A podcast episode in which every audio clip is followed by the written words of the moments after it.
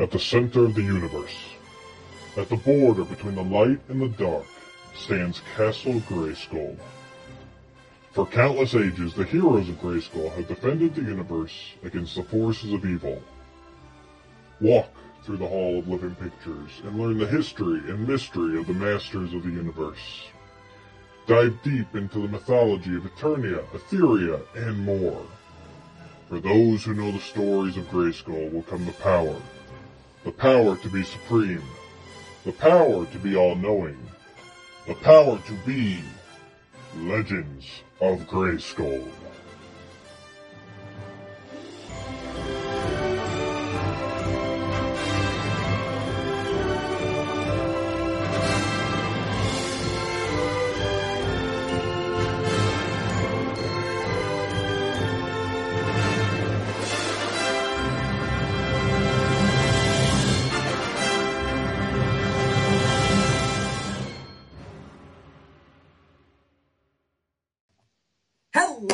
Welcome to episode 49 of Legends of Grayskull, the fan podcast where we discuss the history, the mystery, the magic, and mythology of He-Man, She-Ra, Eternia, Etheria, Nord, or Primus, new adventures, old adventures, Ladybird, UK annuals, comics, mini-comics, anything and everything you can think of with that He-Man, She-Ra, Masters of the Universe, that Mattel logo down on the bottom. I'm Matthew Duch. I'm here with Sean Scavarna. Sean, how are we doing today? I'm doing pretty good. Do you want me to get into my news? Well, we got it. Or should I say it? Well, let's... No, we got a supersized episode here, guys. We've got everything coming at you. So let's jump right into... Come on, madam. No, under, no, around. Oh, boy.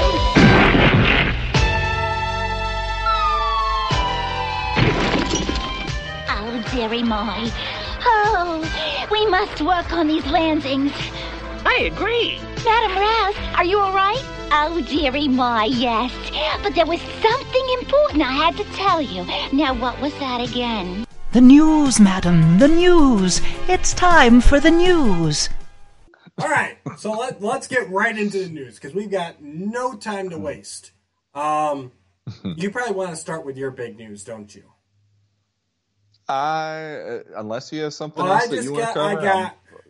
I got one thing for you. For me? For you. Okay. To commemorate this special occasion in your life, as a boy becomes a man, sit back and enjoy. Oh, my.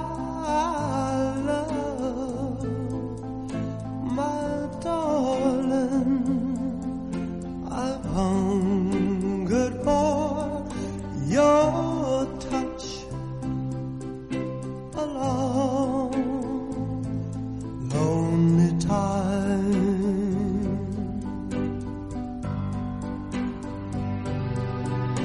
And time goes by so slowly, and time can do so much.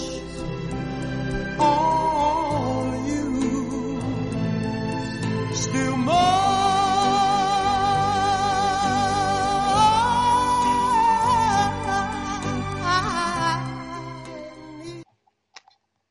So now that you have Castle Grayskull, the classics version, isn't everything you hoped it would be? Oh, it's definitely more than I not only size-wise, but just in general. When you take in the sculpt of it, when you take in the ways that the Four Horsemen really made it like their own, but it also felt like the Castle Grayskull. Yes. So it's the definitive.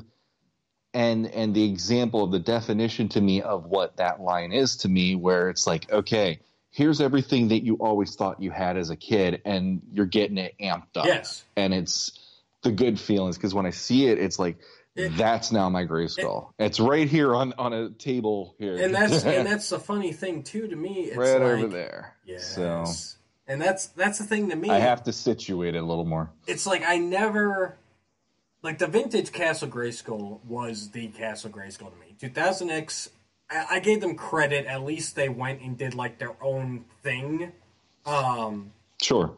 But to me, vintage was always Castle Grayskull. But now that classics come out, and it's not just a vintage Grayskull put into classic scale. It's got so it's got that ledge that I never cared about. It's got the pawn piece on top. It's got all those little secret doors and everything. And it's like,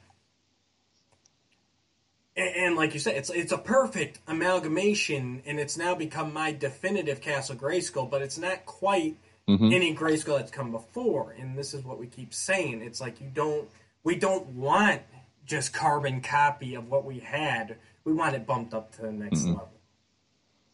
Yeah, and this piece, and the funny thing is, I have never before owning it heard anyone saying it's a bad piece.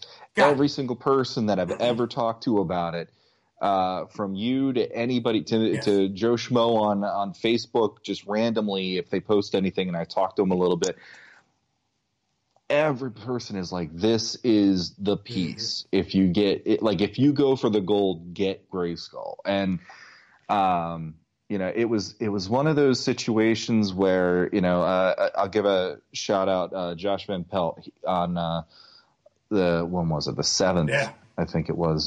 He did a claim sale, and he had that there. And you were the one to go, Sean, if only, you know. And you tagged me in that. And when I saw it, I just bit my lip, and I'm like, what do I do here? Do I do something completely insane? Or do I sit here and mope that I can never do this? Nope, and it's something I've been wanting. That's the way I went, because obviously it's sitting right here with me, and I don't regret it. Right. And I have to. I obviously there was a loan involved. I'm figuring that out, but beyond that, just in general, looking at it, like the best part and the scariest part was when I unboxed it with my kids last night, and you see in the video and in the photos I posted in our group, my kids just went to it. Absolutely. They just flocked to this piece. And, you know, for me, just getting it and not even having all of the accessories put away where I know all the accessories are taken care of, they just went for it. And, you know, then I remember my daughter goes, we need figures. And before I could even go, wait, they're already downstairs grabbing stuff. They're running upstairs with it. This is how it should be for the kids to see this and get that excited. So we had a giant He-Man, Skeletor, Teela, Sorceress, Evelyn, Orko battle last night in my living room. And my daughter even brought up the orb of power from King Grayskull, and she had to put it on to the pedestal, the holder, the pedestal for it, and she had to place it in where it belonged, because when I told her that's where it goes, it got her excited and all that stuff. And the accessory of the day was the spacesuit. Yeah, my kids both were arguing over who got to play with the spacesuit, and I was like, it is just a suit. It will just stand there. Yeah. And every time I thought I had it situated, they'd pull it back out. And I'm like, okay, I guess that was, besides the figures and the castle, like that blew them away. And what was also cool is because the flag was there, I got to explain to them, oh, if you put it on this side, the good guys have the castle. If you put it on the other side, the bad guys do. My daughter was into the elevator. My son... It was really cool because my daughter was into the elevator and how it rode up all the flights. My son was all about putting Skeletor in the dungeon and locking them in there. It's like each of them had their places they wanted to be and do different things within the castle. Oh, so I love to see that. It felt like I got to see my own Christmas morning back in the early 80s getting mine, but watching how they were doing this with the new one. And it was overwhelming because I was scared to death I was going to lose things. But at the end of the day, it's like, It was amazing to watch how excited they were for it and for me and everything else. So, I think we're gonna have to pull it upstairs again and do a giant epic battle in the living room probably next weekend. Yep. And just get a ton of the figures out and go crazy. So yeah, no, that's my boys have been playing with mine nonstop since I got it, and same thing. My son is he vehemently adheres to. Well, if Skeletor's in here, then this side of the flag shows. Otherwise, the other side shows. Like I explained that to him, and he does not let that go. So that's great. Yeah, it's great to see. It's great to pass it along, and it is. And then also in my news for the week, I'll pull these out here. I did post a live. But since we're doing the episode tonight, I wanted to do this real quick, too. So it's going to be a supersized episode just because the news is so insane this week.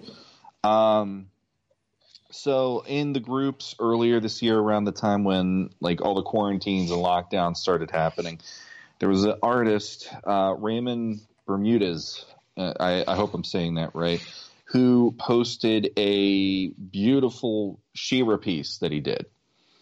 And I reached out to him just out of curiosity, and he told me how much it would be to pick it up. And I asked, yeah, definitely, I want to get this. And I wanted to show this off on the show tonight. Here we go. This is, if I can get the angle right, this is the She-Ra piece that caught my attention. And he used a lot of the sideshow statue details and stuff, but I like that version a lot. I like the intricacy and the details and all that, because that's like when I think of Masters, I like thinking of all that kind of detail, even though they're not there for some of the figures. Ethereal too, lots of flowing and powerful, and it even kind of evokes some of that early She-Ra mini comic stuff where she was a lot fancier, kind of like Axel likes to do with his She-Ra. He likes to do lots of floof. Yeah, and honestly, that was a huge part of what grabbed my attention about it. He had it from, I want to say, when I saw it originally, he didn't even have the sword drawn. I think it was from probably about here, and that was it. And then he finished the rest of it after I asked him, how much would it cost? And I claimed it then at that point. Nice. And then another one that he did, which I actually commissioned. He did a He-Man for me with the sword and the shield, and I think that's pretty. And then actually on the back, he does have. I guess he tried doing a different version of it, and he went to which I've done that myself. So as an artist, I completely understand that. That's cool. And the details on this very very battle ready, very rugged and stern. Between all the muscle work in there, and then you got the details of the weaponry and all that, and you could tell that shield has seen some battles. But then the one that I'm a huge fan of, and that's just because of how I always am, is he also did this version, which he threw in because I mentioned I really loved this. And he, as an artist, when you're drawing stuff, sometimes you're feeling like, you draw it to a certain point, and then you go, this isn't clicking the way I want it to represent me, and you go and do something else, and you're trying to make it work not only for the customer but for yourself. Right. And he did this one, and he told me, he wasn't feeling it after a certain point, and I go, I love that. Right. I'm like, that's actually the one that I really want. He goes, you got both of them then. So that was really nice of him to throw that in there. So I just wanted to show that. I like the unique axe on that one. It's the long handle. Yeah, I'll zoom in here a little. The axe, lots of detail, and the detail there is really impressive. And I like that he looks like a mountain. Yeah, there is more muscle and more of just that He-Man-ness that I always equate to him looking that way. Like this one for me is the other one. Yeah, this one he's too lean. Yeah, it's not like it's a bad piece. He's leaner. He's more athletic. Right. This looks more like Alcala He-Man for me.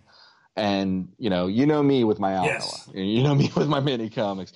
So when I got that, it was also like I had bookends this week. I had these show up on Monday, and I had the Castle Grayskull on Friday, and here I am just grinning like an idiot because I had a really good week. Very nice. Very nice artwork. Yeah, definitely. If you're interested, he's on Facebook, Raymond Bermudez. He is a comic book artist professional. I'll drop a link down below too. Yeah, he does gorgeous stuff. The first thing I ever saw him do was a Skeletor, and his Skeletor is like Alcala with the face, but turned up to 10, like or 11 or 12, I should say, not just 10. And I've seen he also had a trap jaw out there. He also did like a Skeletor and Panther, and then when I saw the She-Ra piece, I just went down that rabbit hole. So there you go. Nice, So thank you to him, by the way. I know he's in our group, and thank you for sending that out and doing some really cool pieces of Masters work. And it's really cool lately. There's a lot of comic book artists who really love Masters, and they're doing little like here's a sketch of Skeletor, or here's a sketch of this, or here's a sketch of that, and I'm having fun just collecting them and putting them in our group, just to show the love of look at this artist. He doesn't drawing Masters for a living, but he's drawing Masters. That's cool, And they're definitely out there. There's a love. Speaking of drawing Masters, did you see Axel's little tease today? Yeah, I did. Yeah. So, yeah, I believe the caption was something like, drawing card back art for Masters of the Universe or something along those lines. So, for our audio listeners, this is a very, very nicely done Castle Grayskull. Very early minicomic-esque, kind of on a cliff there. The side of it is very much more that early Dwell of Souls concept art, where it's got like the little not platform, can't think of a good word for that right now. Ledge. A ledge, but a little more of it'll come to me. But yeah, there's an actual door on the side of the castle. There's steps leading up. Balcony, almost even, kind of, So, and then that laser rifle is very, or the laser cannon is very early mini comic prototype. Excuse me. Oh, it tickled my throat. So I guess just the big thing is, it's obviously very well done, Castle Grayskull. But who do you think this belongs to, Sean? I have a feeling that based on what's going on around this image, maybe they're going to try to do a single card release of the San Diego Comic-Con He-Man at some point. Okay, because he's got the He-Man figure standing by it. Yep, yeah, that's just my take, but I could be wrong. See, my first thought, just based on what we know, is I went to the Sorceress off the top of my head. Just because we know they're already releasing Temple of Darkness Sorceress with the castle itself. You gotta figure a regular colored Sorceress has to be close by. And it would make sense for her background to be predominantly Castle Grayskull. There's also kind of in the foreground there's kind of like some wisps, it looks like maybe some smoke or something. Like maybe she's transforming from Zor to the Sorceress, and that's kind of like the poof, the magic, whatever. But yeah, interesting. That's my thought. My second guess is Hordak, because I believe his original vintage card back has him assaulting Castle Grayskull, if I remember correctly. If I'm thinking of the right image. Okay. But those are my guesses. Like I said, the fact that you have the hand and the boot and the knife there and all that stuff, it makes me wonder, because that's one of those things that we aren't getting in retail, but maybe it is an allusion to. But we know what's going to be in some of the newer waves coming out soon, and he was never listed. Like a power con, like we're expecting a battle armor He-Man. We're not expecting knife boot He-Man. Oh, there you go. Maybe battle armor He-Man. That's a possibility too. It could be. Well, I'm sure we'll find out soon enough. And regardless, Axel does amazing artwork. So good job again, Axel. Yep. Trying to think if there's anything else in the news. Seems like there was something we were going to talk about. I can't recall now. No. we were jamming a little bit about the remastering, but that was about the only thing I could think I know. Of. You wanted to talk. Okay. Oh. So you... I wanted to talk. You did. It's good I'm on a podcast. That's...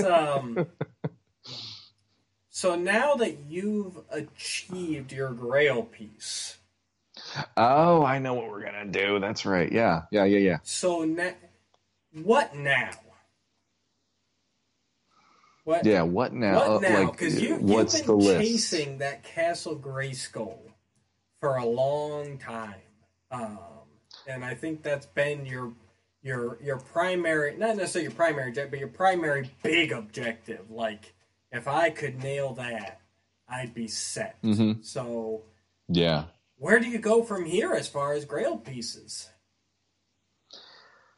I don't know. Grail-wise, I think I kind of just blew the roof off the joint. And this year, I've been really lucky. I have, some of the figures that a lot of people complain are too expensive. I managed to get some of those when they aren't quite that crazy for money. Like, mm-hmm. I have Scareglow. I have Fisto. Right.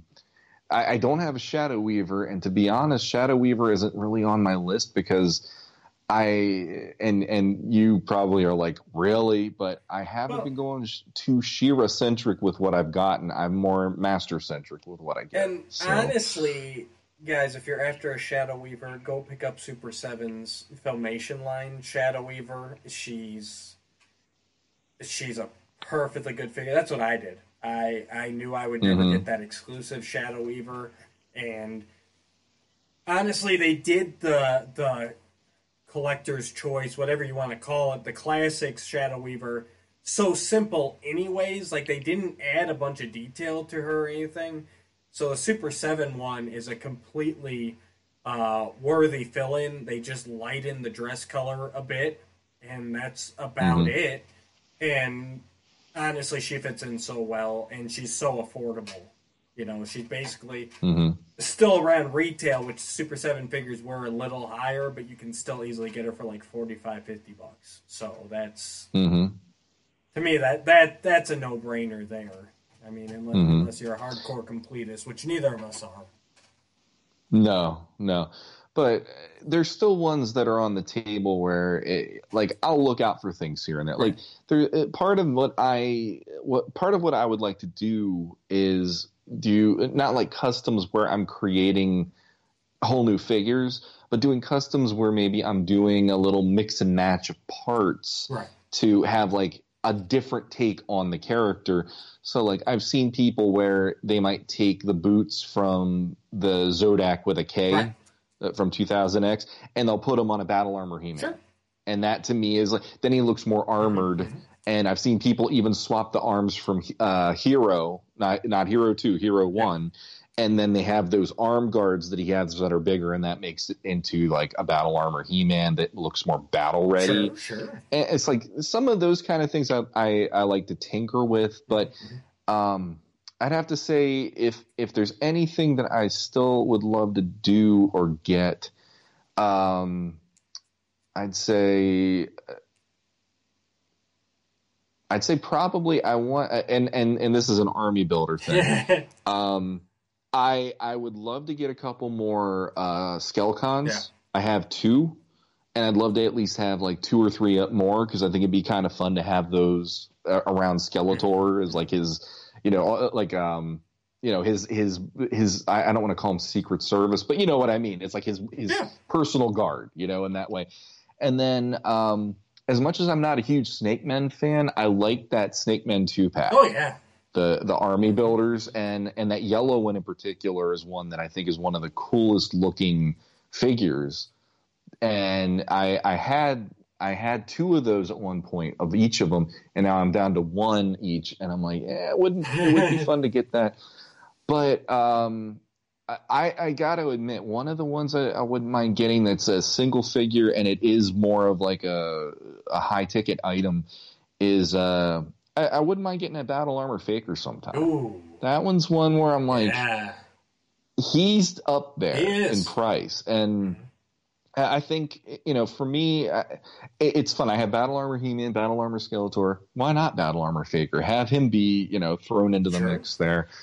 So, and I still want to get a hero at some point. The first hero. Wizard. I already have Dare, the wizard hero. Yeah. So he'd be one. Beyond that, it's like I blew my mind enough with Grayskull that I'm like, I don't know what else to shoot for next. But classics is so deep. Yeah. There's plenty still that I'm like, I could still get that one and still be happy, or but whatever. As far as what about you? Grail pieces, it sounds like you're hunting that Battle Armor Faker. That's your big spend. Yeah. Because that's... I would... He was an exclusive of an exclusive line. Like that. The line itself was Toys R Us exclusive, and then he was an con exclusive for Toys R Us, and there was like 5 of him made. No, not that bad, but basically. But it was seriously a small run, and trying to find him now. That's the other thing. I think and that's what happened with a lot of this early line. It seems that they really just got bought up by fans. And so they're just not on the secondary marketplace. That's one that you just don't see come up a lot.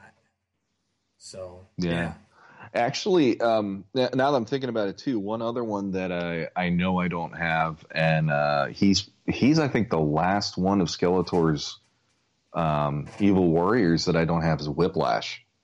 That's because you don't appreciate Whiplash like you should. Oh, well, we've had that talk privately.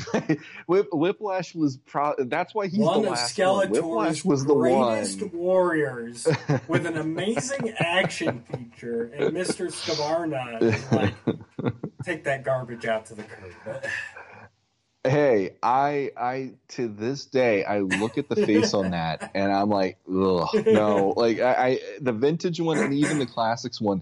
There's something about that face where I'm like, I can appreciate Clawful, I can appreciate Spikor, I can appreciate who else? I mean, I can appreciate how many, like Web Store and some of these faces, but Whiplash, when I was even a kid, I just was like, this face is just wonky. I just didn't like the face. The action feature was fun. I remember playing with him and like whipping his tail around and knocking over Fisto or Man-at-Arms or whatever.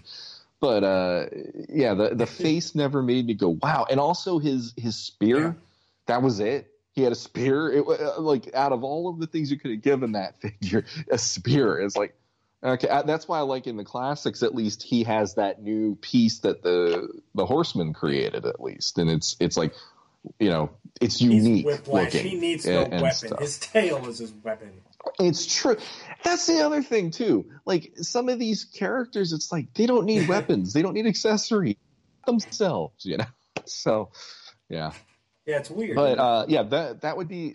I think that's about it. I don't know. Like, I'm trying to think for even the heroic warriors. I mean, what's on your list right now that you're thinking of? Well, I haven't... I bought a lot of figures at once about... was that like 2 months ago now? And and I hadn't really made a list since then because I spent a lot of money all at once, and so I'm like, and then with my daughter's cheer stuff coming up, which congratulations to my daughter's cheer team, they made it to nationals in Florida, so that'll be coming next month. They did very well; they placed first in their division. So good job there.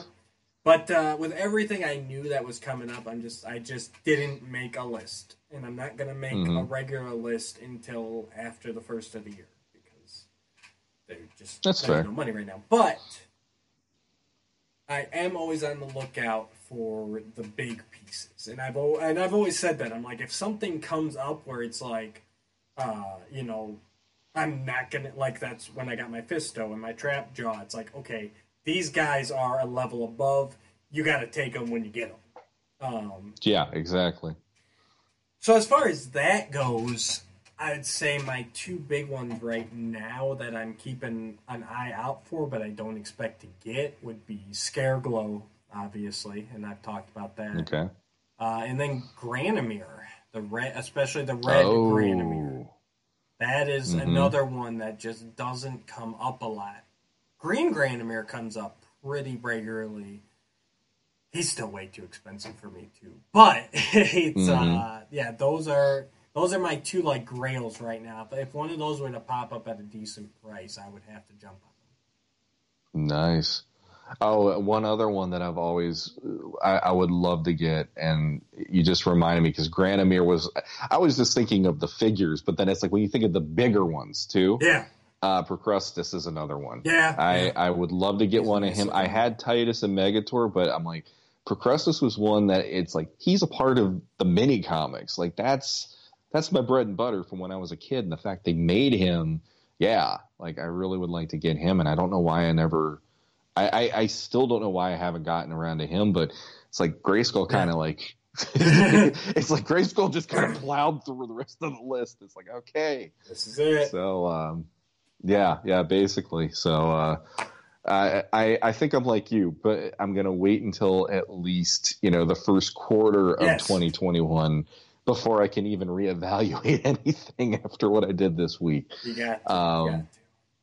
But the thing about classics is just no matter what it is, I feel like unless you were with them and getting them and the subscriptions when Matty McCollector was going on, it's like if you're like me, you turn around and there's still something that you're like, oh yeah, what about this? You know, or so like the line might be hibernating, but it doesn't die for me. Like after it's over 4 years and I'm still like, there's always something, you know? Well, and that's it. And the thing is, it's just there's those certain figures that don't come up a lot. And honestly, Procrustus is one of those too. I don't see him come up a lot. It's just, yeah, it's weird. There's certain characters where it's like they're always someone's offering them somewhere for, you know. Yeah. And then there's other ones where just like whoever's got them is just hanging on to them, and you know, you just got to be in the right place at the right time. So. Yeah, no kidding. All right, well, on to story time. Yeah, on to story time. All right, guys, it's story time. So today, we're going to talk about Secret of the Dragon's Egg. Sean, what's your first memory of Secret of Dragon's Egg? Is this a childhood one? Is this something you discovered as an adult? No, this was a childhood one. I don't remember when in my childhood, but because of Fisto and Stridor being in this, I would imagine it was around the time when the two of them came into my knowledge for the brand, and I like them. Oh, they're definitely two characters where, you know, they were great additions to the line, and it only further strengthened like when I wanted to play with them with all the other figures and stuff. So, but I do remember it's got the illustration by Luis Eduardo Barreto again, who also did the Time Trouble. Is that the right name? Time Trouble is one of them. Time Trouble. Yeah, he did that one, and that one is one of my absolute favorites, and this one is a great follow-up to that. Absolutely. For the artwork at least. Yeah, this is one, actually, I didn't know about this one until the days of the internet, and it was probably even well beyond that when I actually read it, but it is a really good story. Like you said, solid artwork throughout, and really exciting. And it's got that wonderful cover by Earl Norum as well to go along with it. So that's awesome. Yeah. So not only are we going to review this for you today, but we got a special treat, and we're actually going to read you a story. So It's going to be something. Somewhere out there, Jeremy and Steve are calling foul. You don't mention them. The lawyer said not to. Yes, no, reading through it for the review, we just said, and it's written in a way that's very much, it's begging to be acted out, folks. The book is begging us. There's actually quite a bit of dialogue in here. It's written very comic booky again here. Same with time travel. You know, there's lots of out of the pages and multiple panels, and they did a really great job on these storybooks of not just making them just traditional storybooks. They really made you feel the action. So we're gonna do it, and you're gonna like it. So here we go. All right. So, Secret of the Dragon's Egg, written by Jack C. Harris, illustrated by Luis Eduardo Barreto. After searching for many, many years, the mighty Fisto and his mount Stridor returned to the Palace of Eternia with an amazing treasure in hand. Prince Adam, Teela, and Man-at-Arms welcomed them. This is my great treasure, Fisto explained. The Dragon Box. Did you say dragon? Prince Adam said nervously. I think there's some sweeping I must attend to. But I have no key to the box I found, Fisto said. So I must use my strength to open it and learn the secret location of the last dragon's egg. Crash, crash, psh, psh, psh.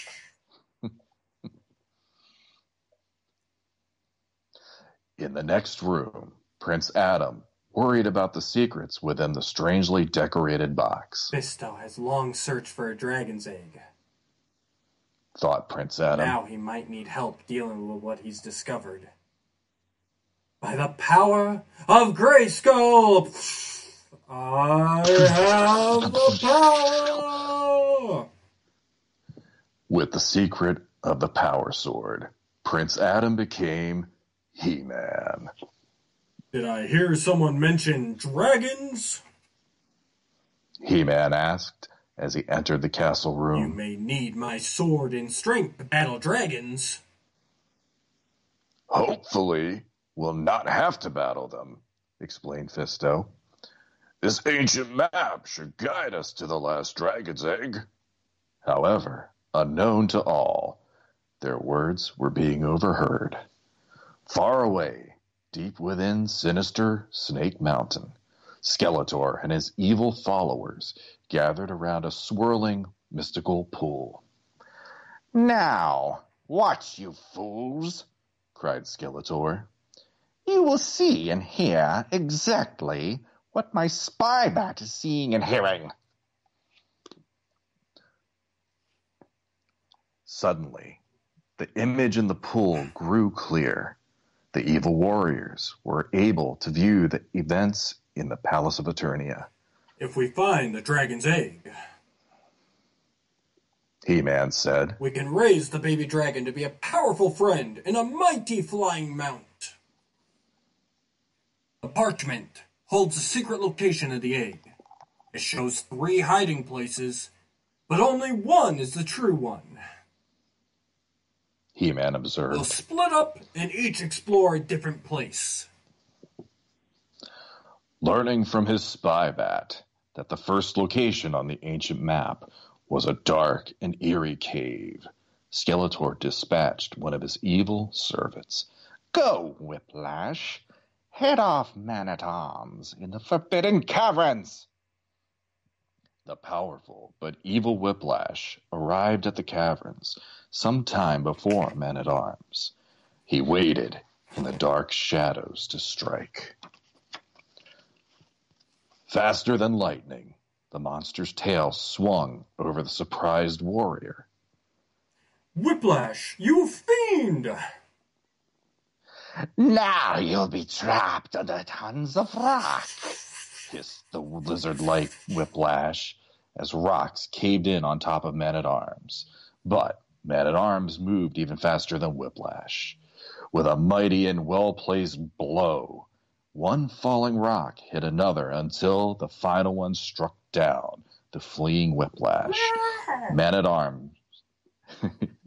Man-at-Arms quickly searched the cave. The cave was empty, thought Man-at-Arms, except for Whiplash. But I must get back to the palace and warn the others that Skeletor and his monsters are searching for the dragon's egg as well. Meanwhile, at the base of Fire Mountain, Fisto and Stridor were seeking the egg at the map's second location, but Skeletor's servant, Beast Man, had already arrived. Stridor's mind control!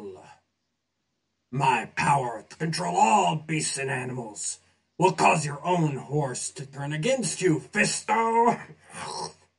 Boasted Beast Man. Stridor reared up and threw Fisto to the hard ground.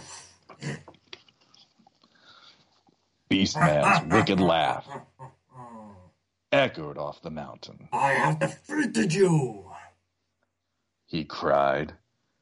As Beast Man prepared to search for the dragon's egg, he ordered Goatman to destroy Fisto. Kill him! Suddenly, Stridor sprang to life. Fisto's mighty fist lashed out. "We caught you off guard, Beast Man and Goatman!" cried Fisto. "Stridor is half machine and not affected by the power of Beast Man. He only faked turning against me so he could fool you!"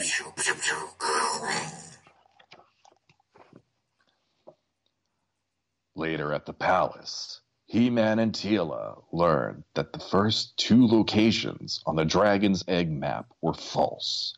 Then Murky Lake, the last location, must be the true one. Let's go! Said He-Man.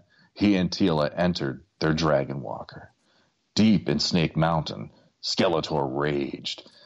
"All my servants have failed, but they have shown me that Murky Lake is the place where the secret of the dragon's egg lies. I'll pilot Rotan and meet Merman at Murky Lake." "Look!" said He-Man as he and Teela reached Murky Lake. "Merman has found a crystal ball in the lake. Now it will tell Skeletor and his evil warriors the location of the dragon's egg. But to stop him," Teela screamed, "we first have to stop the lake monster he sent after us." The mighty power sword of He-Man and the power staff of Teela quickly dispatched the monster, but too late. Merman and Skeletor had escaped. Back at Snake Mountain, Skeletor's anger was almost uncontrollable. "I see nothing in this crystal. It's worthless. Merman, depart." Knowing that Skeletor's minions were scattered throughout the land, He-Man and Teela boldly charged Snake Mountain. "He-Man and Teela here? You want the crystal? Very well. This worthless thing is yours." "Just like an egg." Striking the stone floor with a thundering crash, the crystal cracked just like an egg. "So that's the secret of the crystal," He-Man cried. "I didn't show Skeletor the location of the dragon's egg because the crystal is the dragon's egg." "The dragon is mine," Skeletor screamed, grabbing the newly hatched dragon baby. "I will train it for battle. What are you looking at?" Suddenly, searing heat surrounded Skeletor. Only the black magic of his Havoc staff saved him from being burned. "It's the mother dragon," cried Teela. "She's come to claim her baby. Stop, you evil monster," He-Man cried. "We've all lost. All babies, even dragon babies, belong with their mothers." "You're a fool," Skeletor screamed as He-Man held him at bay. "We can train the dragon to do our bidding!" Their leathery wings flapping with great fury, the mother dragon and her baby disappeared into the sky. "So," He-Man said, "now that we are face to face, it is time for our final battle." But just then, the floor of the chamber magically opened at Skeletor's command. "Find me if you can, He-Man." "He can't trick us," He-Man said. "We hope to have a search through the secret passageways of Snake Mountain until his evil warriors return to outnumber us. Instead, we'll use this opportunity to escape this foul place." "We'll meet him another day," said Teela. Back at the Palace of Eternia, sometime later, Fisto kept the broken dragon box. "It's not much of a treasure now," he said, "but it's a thrilling memento of a most dangerous adventure." "Too bad Prince Adam was too busy sweeping to share the danger," Teela mocked. "Danger?" laughed Prince Adam. "It sounds as if you were babysitting."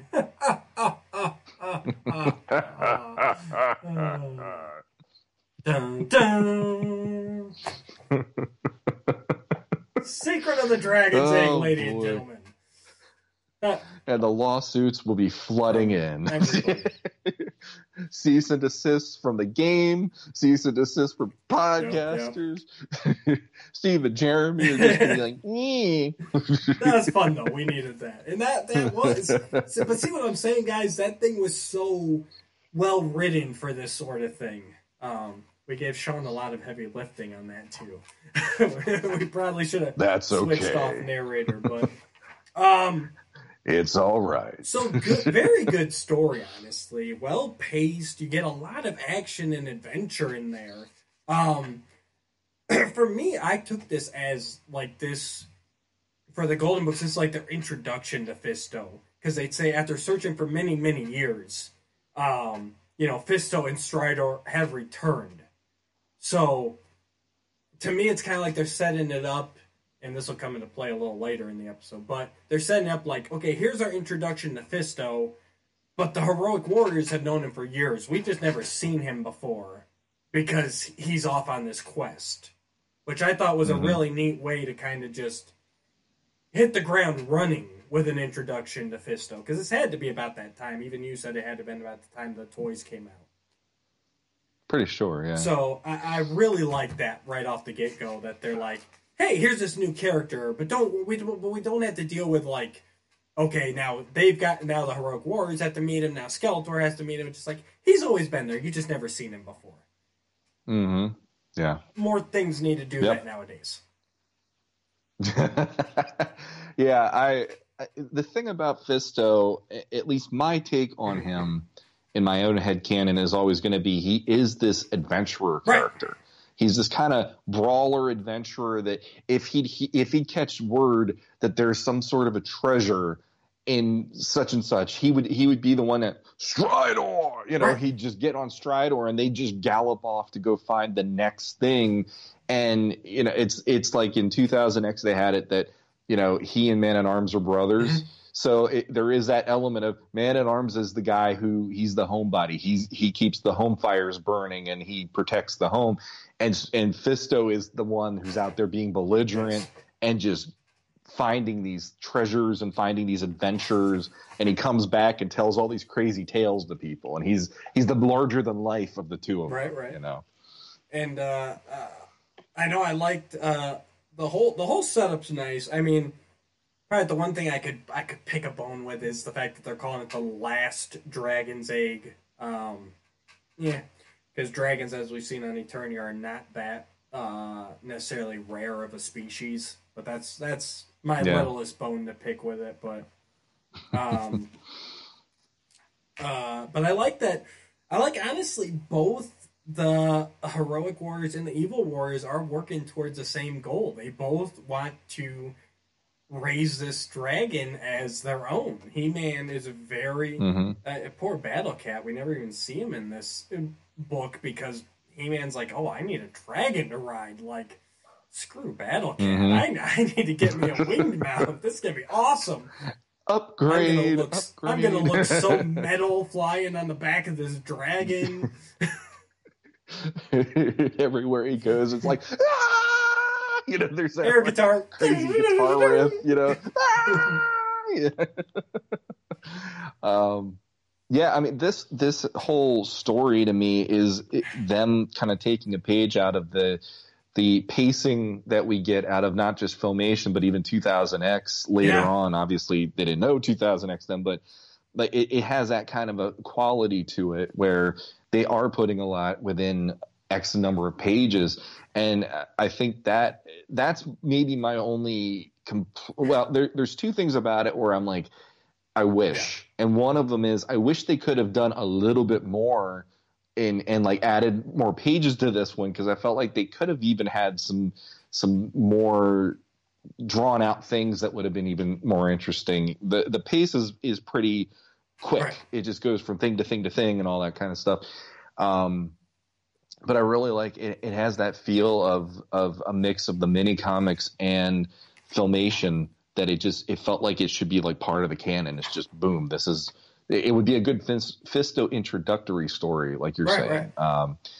Right. But what the other thing for me is, it's a little weird to the minute Fisto shows up, and he's like, "This is the dragon box," and he puts it down, and he just starts beating the living crap out of the thing to open it. I don't have a key.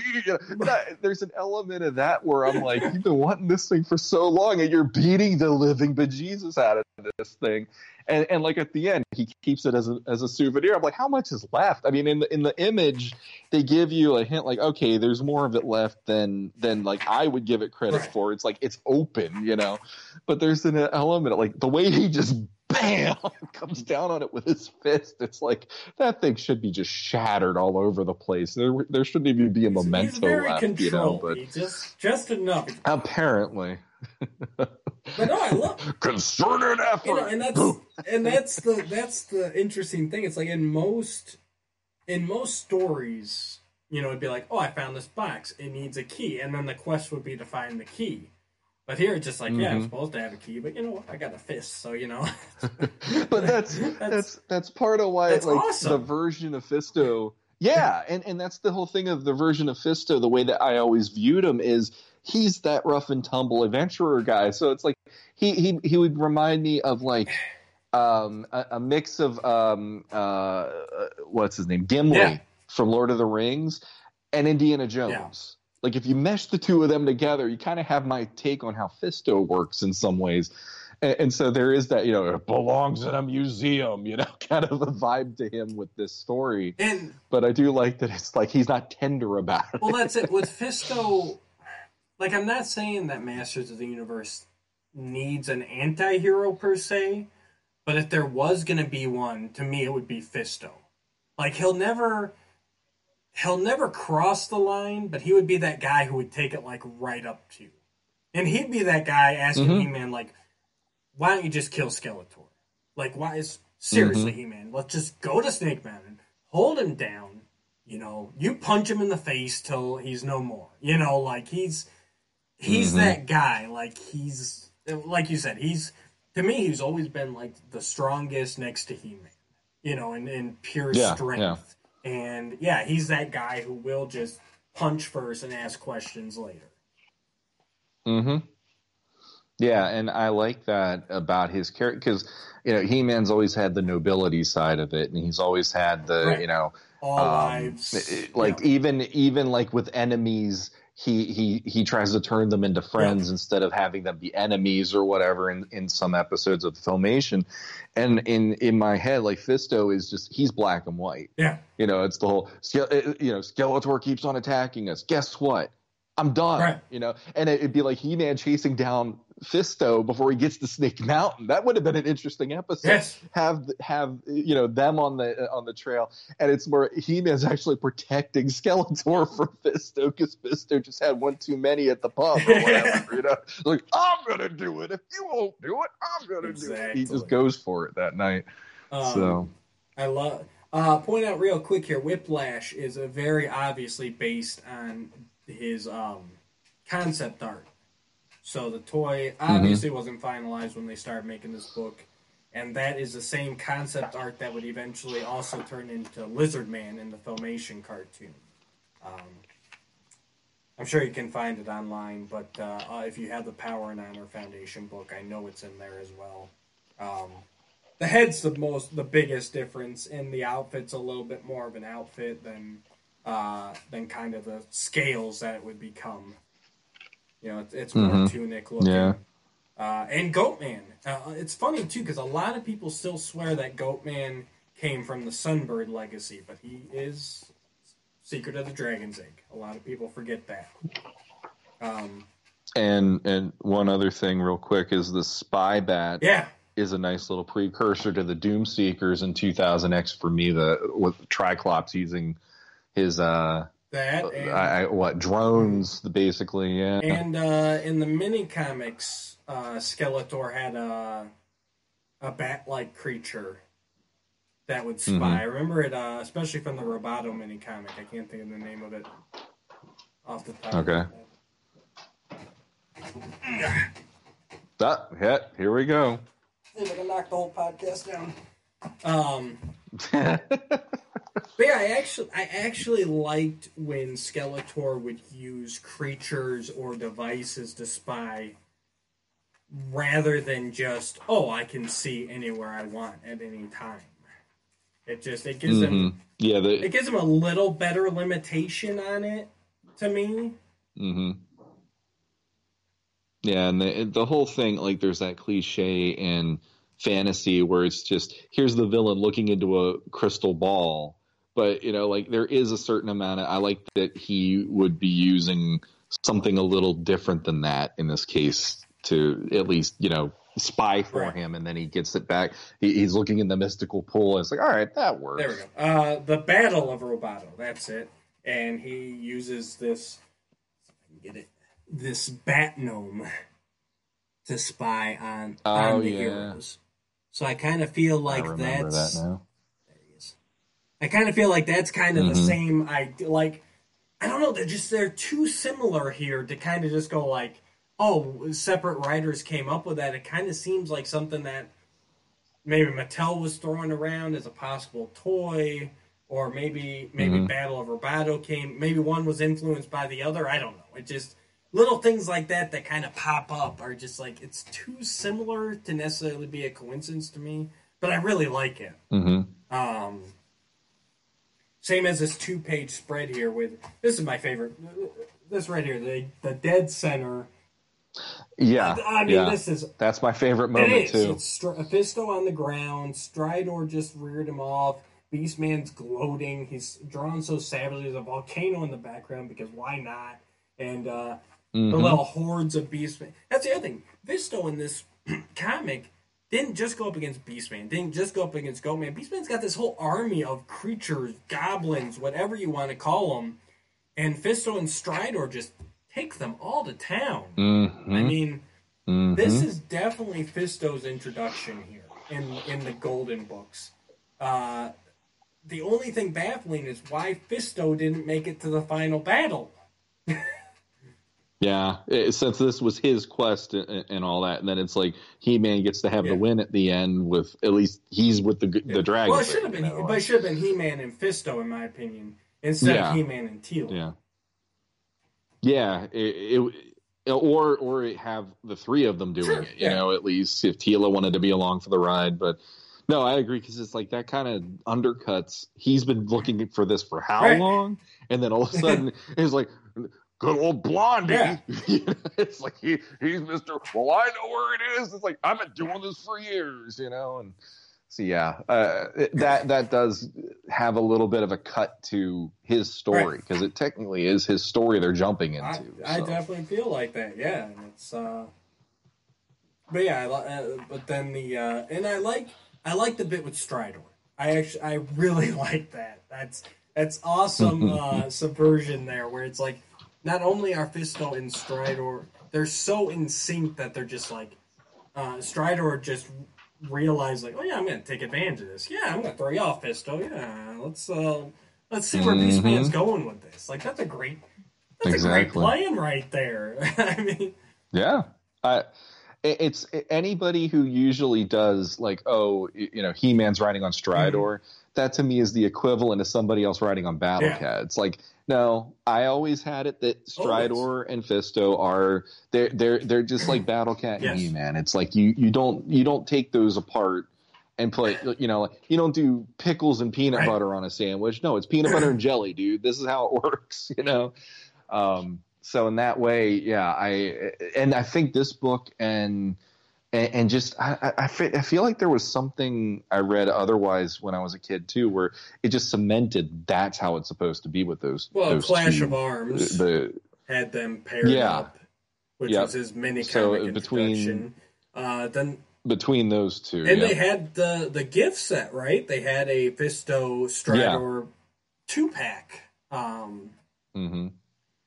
The funny thing is, I know I'm tangenting a little bit, but I remember, so same with me, Fisto and Stridor were always a pair, no matter what. Like, that was his mount. But I didn't have the same connection with Jitsu and Nightstalker. I never really, to me, Nightstalker was more just an anybody's evil horse.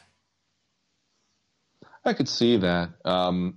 That was something when I was a kid. I always felt like it was a little too much to have the villains had an equal the same as the good guys at times, and you know, like I think for in certain cases, Nightstalker would actually work better with Ninjor, to be honest, or something along those lines. Have that like samurai feel.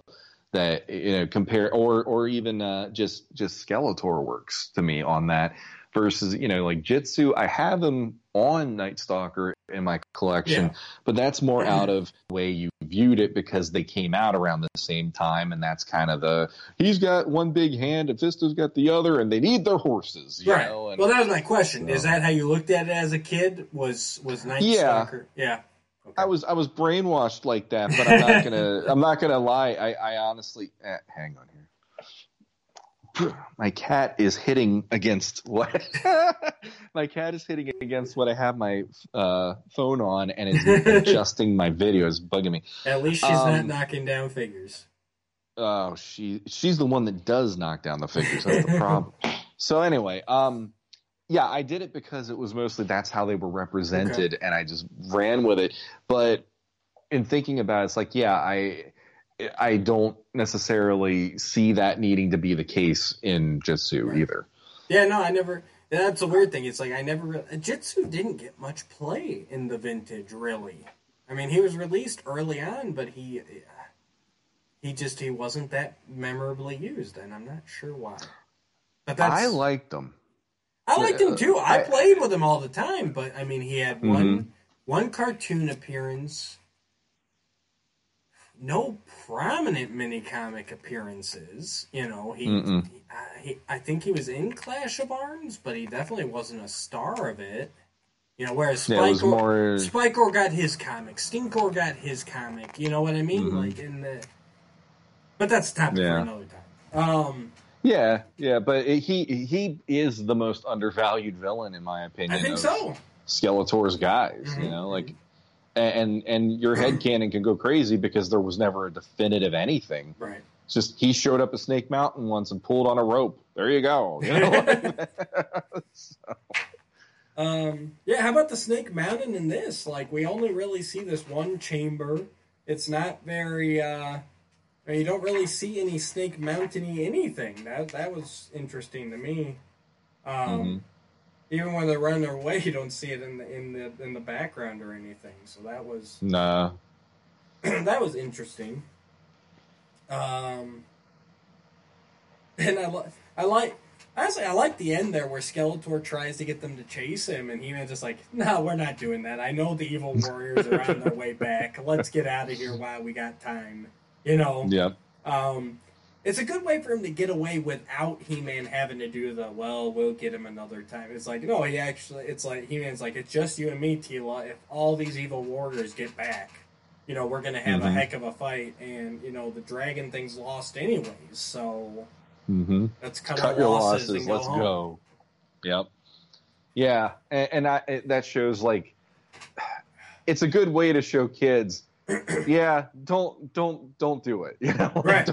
Don't feed into this. This guy's just wanting to have you feed into it more, and it gets you into more trouble, you know? So I like that aspect of it. It shows he's got some stuff up here, not just the muscle and everything. So exactly. But I won't lie, it would be really cool to see a full-on battle with He-Man, because we did that with Council of Evil. Oh, yeah. And I loved it. That opening to that episode was like, they do it like this? This is what I've been waiting for my whole life. This is amazing. So, and we'll get to that, too. But oh, yeah, I'm not going to get any more further, but yeah. So, yeah, Secret of the Dragon's Egg. Anything else you want to call out before we... No, you hit all the greatest hits for me. Like that middle, the center spread of Fisto and Beastman is like that. That's the actual image that I always think of when I think of this book, because it's just so well done. And I like that the heroes on the ground there and stuff. And it is a cool introduction to Fisto, like we've been saying. I think this is a great. He was out on an adventure, and he just shows up randomly one day, and he's got this artifact. Yeah. It's like, all right, works for me. And that's here we go. They did that on Filmation, yeah. Yep. It's like all that we needed was Malaktha. Nice. You go with your rating first. I'll do 8 out of 10 on it. Artwork is amazing. I love it. Fisto's introduction and all that stuff, but some of the things that we were saying undercut it just a little, like the whole Fisto not being there at the end. Yes. And that could have been really cool. Like, thinking about it right now, it's like, how cool would that have been if he was the one who wanted to run after Skeletor in that instance, and He-Man's the one like doing the whole wait, there's another time, you know, or whatever. It's like even the three of us aren't going to be enough for this or whatever. And the whole thing, like I said, Fisto just comes in, bam! There's an element to that where it makes me laugh every time, because it's like, been looking for this for years, bam! I think there's even an opportunity there for Fisto, instead of the egg just breaking, I think you could even get them into a fight with Skeletor and have Fisto be the one to realize, hey, that's the egg, and he cracks it open, so then the dragon emerges, you know, it's just... Mm-hmm. It would seem like a nice bookend to the, you know, he shows up right at the beginning and just starts cracking the box open, and at the end there, it's like, wait, that's the dragon's egg. And then the dragon comes out, and that's when they're able to turn the tide against Skeletor, you know. There you go. Yeah, so, and then the dragon comes in and the fight's over at least. Yeah, exactly. Yeah, I mean, that I do feel sorry for Fisto, because it's his story up until those last few pages. So. Right. So, but yeah, otherwise it works. Yeah, for me, same thing. Great artwork, good story. They really should have leaned into this being Fisto's introduction. They kind of got away from that at the end. I'm gonna go a 7 out of 10, but a spectacular book through and through.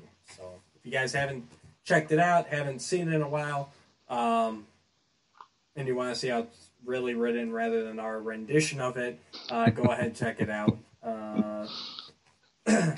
Easily find it on He-Man.org, Vaults of Grayskull, any of them.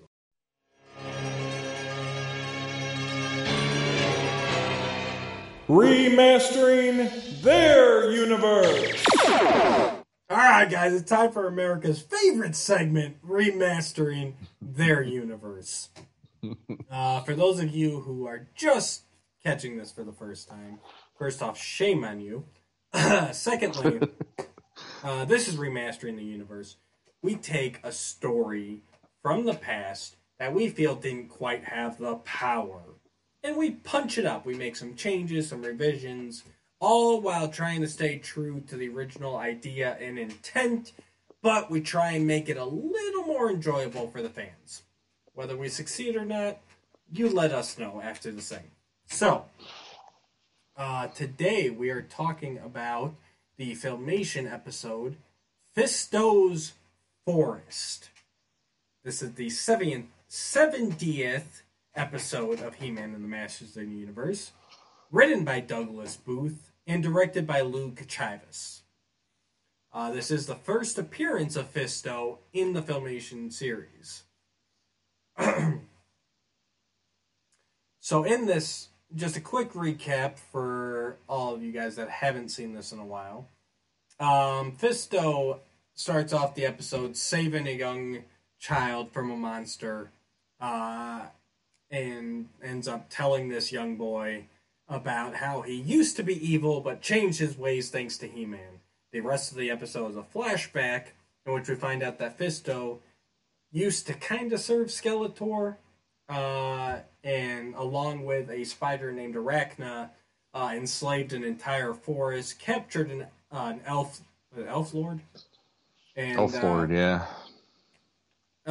he captured an elf lord, imprisoned him, took control of a forest, stole a town's water supply, and He-Man, Teela, Battle Cat, and Orko were called in to help, and they ended up not really defeating Fisto. Fisto ended up getting trapped under a log at one point, and a little girl saved him, so he decided to become good again and free the Elf Lord. So, and that's how he became. We don't make this stuff up, folks. It was right there. It was interesting, and so for being the introduction to Fisto, for me, number one, why it just felt like so much of a retread to me. Because we already did the Manny Faces thing, where he was evil and turned good. Although I felt that was actually done better. I felt like that was actually earned. Whereas this one is just... I mean, let's just jump... First off, right at the end there, in the actual episode, Fisto has a log on his back. Not even a terribly big log. And this guy is powerful. You're telling me he couldn't roll a log off of himself? Yeah, like that's a big problem I have with it. But pretty much. But yeah, it just it falls flat because number one, the transition from evil to good doesn't feel earned, and there's not even a very coherent plan throughout it. Skeletor asks him to capture the Elf Lord and take control of the forest, but not really for any greater anything than that. Just kind of hold the forest, maybe. So. Mm-hmm. Number one, I say get rid of the flashback. If we're gonna do this, let's do this. I think there's a lot of these episodes that require the flashback just to pad out the runtime and just to make it seem like more time has passed. So maybe you'll believe a little bit more about the transition from good to evil. But I say if you're going to do it, go for it. We don't need to pad our runtime. Right, Sean? No. And the thing is, I remember this one when I was a kid watching the series. Okay.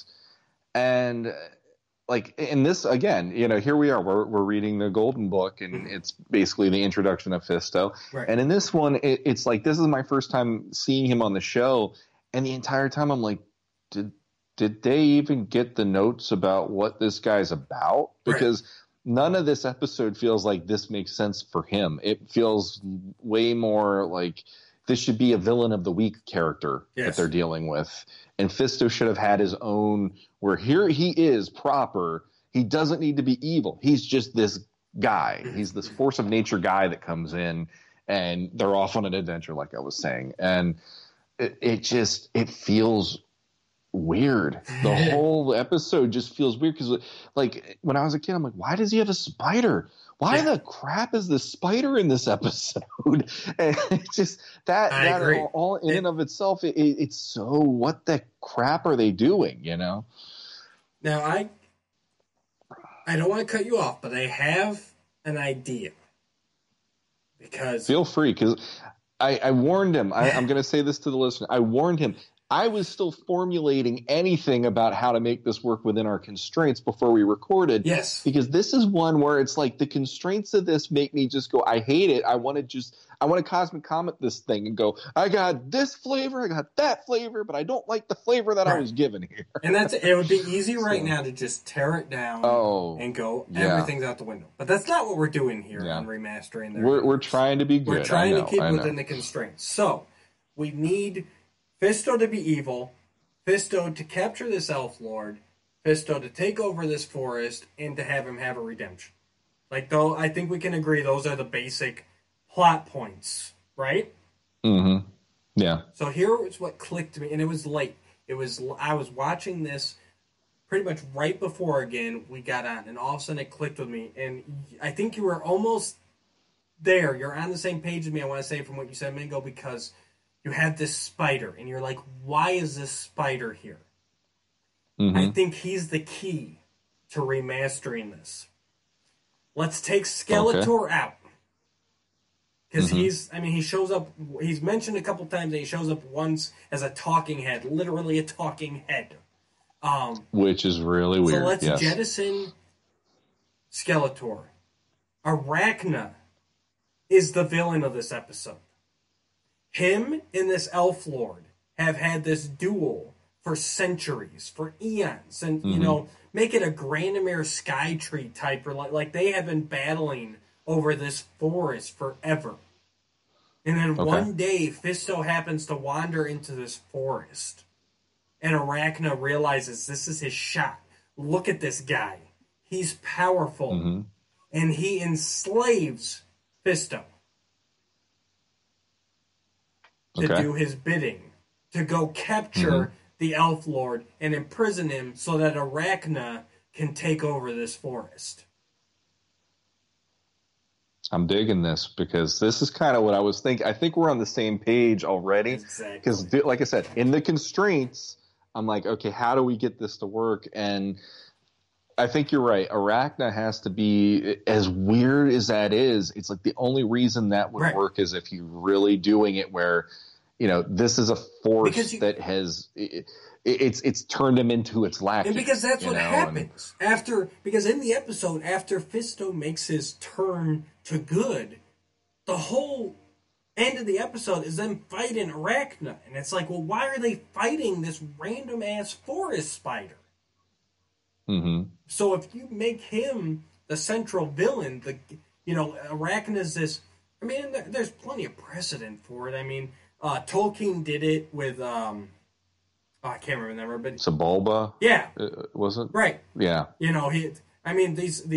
So the spider Arachna is like the evil force of the forest, and this Elf Lord is the good force of the forest. And I love, that's one thing I gotta say about this episode, I love how they did like this twisted and mutated forest, especially when you get closer to where Fisto and Arachna have the Elf Lord imprisoned, and it ends up changing back at the end there once he gets freed, and it's like, it's this whole power, if you change it to this whole power struggle between Arachna and the Elf Lord, then it all makes sense.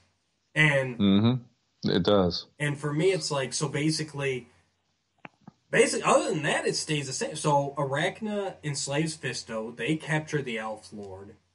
They end up diverting the water to try and kill off the people in the village because they figure those are the last people that can help the Elf Lord. And then from there, the story just can kind of just go as it did. Reyna goes and finds the royal palace and asks for help. And, the heroic warriors come and help them. I think, to me, the key is when Fisto's got everyone but He-Man captured, I would say put that with Fisto and Arachna being there. But then He-Man is still free, and he's making his way towards where the Elf Lord is. So I think you have Arachna abandon Fisto at that point, and that kind of helps Fisto see through the hypnotism, the illusion, and he's like, well, he abandoned me, and then he realized, wait, what am I doing here? Like, this isn't who I am. And then have the innate goodness of Fisto break through the spell. Yeah. No, I like that a lot. And the thing that I'm thinking, like basically there's nothing I'm going to do heavy lifting to what you already said, because I think it already clears it up within our constraints versus me going, this is what we should have done, and just go all crazy with it. I like the idea that, like, they make a point about like Arachna's webs. Right. And yes, it's the whole, okay, there's, you know, when you deal with a, when you deal with a spider web, people have that, oh, I can't get off, get it off me or whatever. But in the case of Arachna, I like the idea that when he spins a web, or when she spins a web, whichever it is, that ends up making whoever she webs up hers. Right. It's like the kiss of, you know, the mark of the vampire sort of a thing, where she did that to Fisto. And she cocooned him or whatever, and over time it just became he's under her thrall. Almost slime pig. And then, and then, so like, you know, anytime somebody gets caught, it's almost they're turning evil for a little bit until they get away from the webbing. And that's the thing, like her getting the Elf Lord, she's cocooned him. Yeah.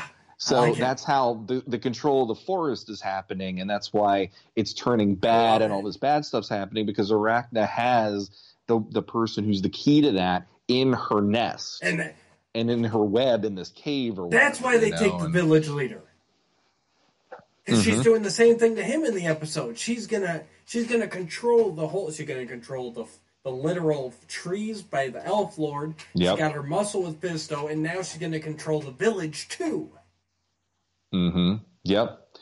And you know, it's like there could be an even bigger scheme than just that to it. But I like the idea. Like, I mean, if we had to do it even with the bookends, I know you're saying throw that out the window basically to just tell this story straight, and then you just get the evolution. But if you had to do the bookends, that would be kind of cool to have it be him telling this kid about, you know, well, I used to seek adventure. You know, I was always off to the next thing. Right. And I heard about this giant spider that it was haunting this forest or whatever. And, you know, and this and that. And I had to go and find it, because it's like, that's the next thing that I have to find and climb and defeat and all that. And he's like, I'm Fisto. This is how it works. You know, you go out and slay the dragon every day and all that.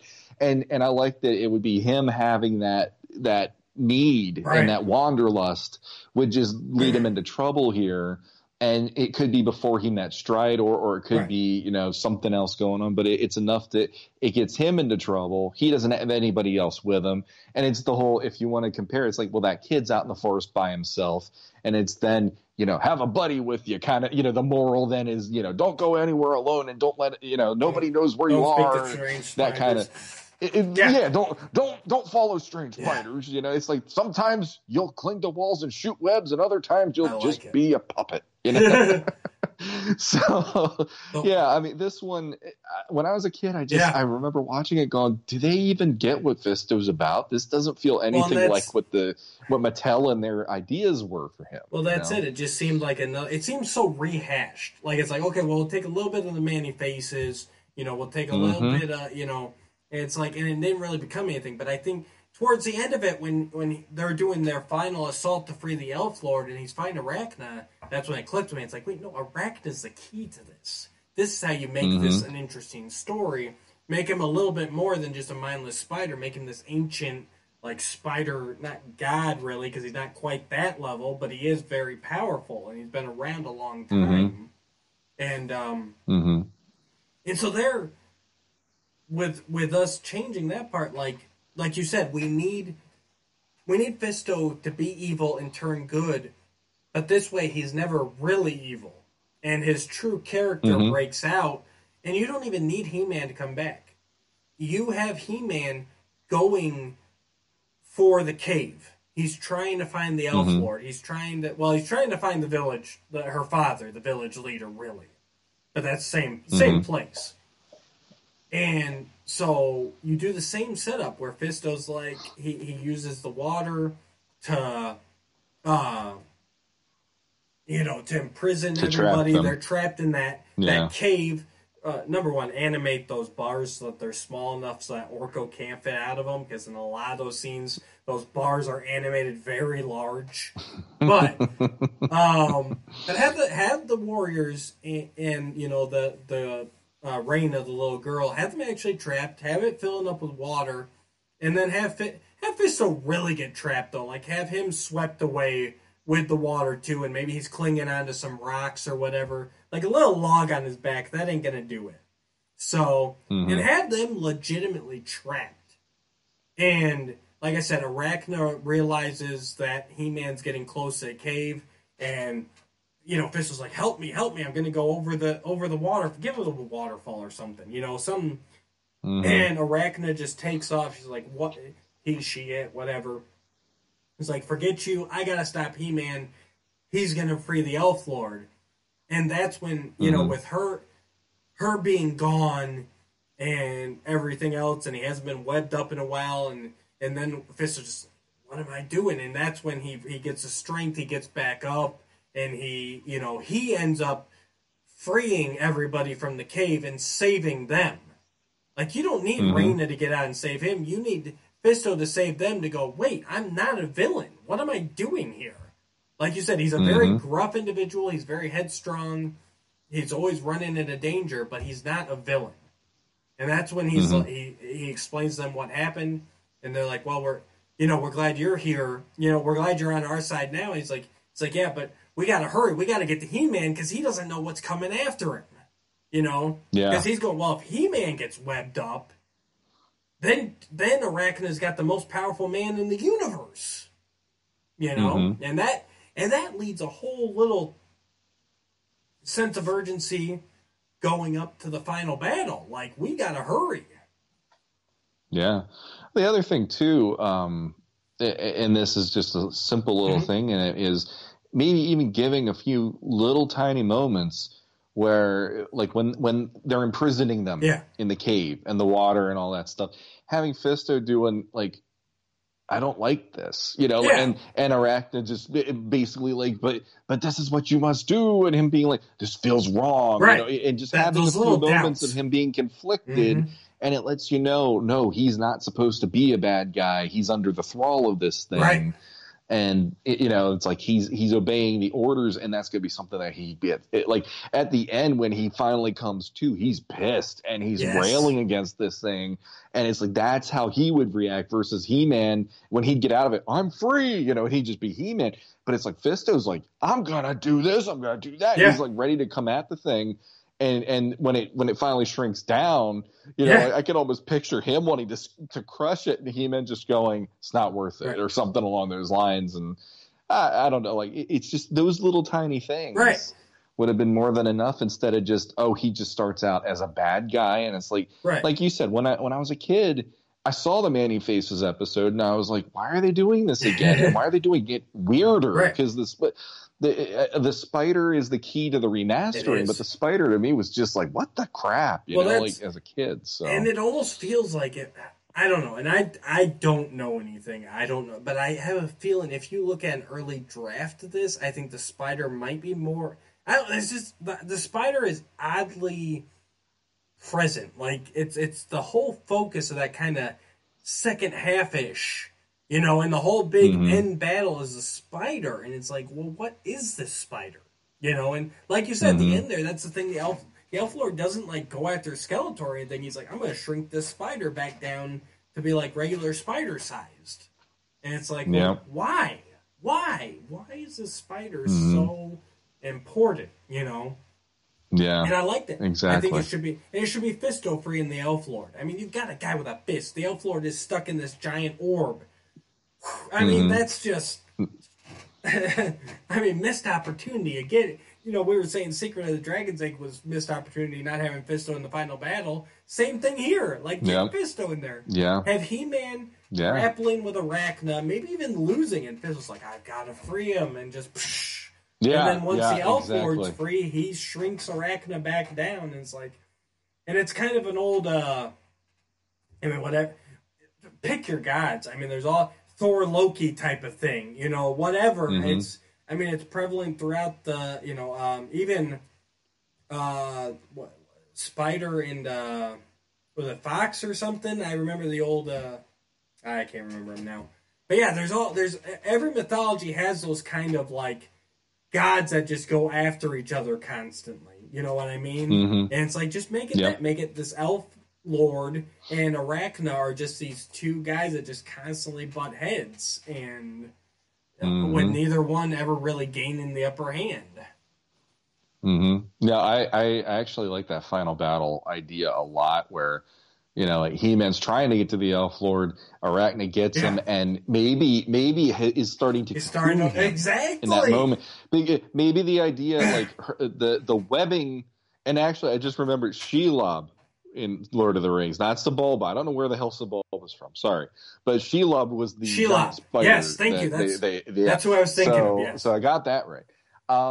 But I like the idea that it would almost be like there would be like a neural toxin or something about it where she would spin you with this stuff and it would automatically just either put you in a comatose state or it would put you in like you're paralyzed so He-Man can't do anything.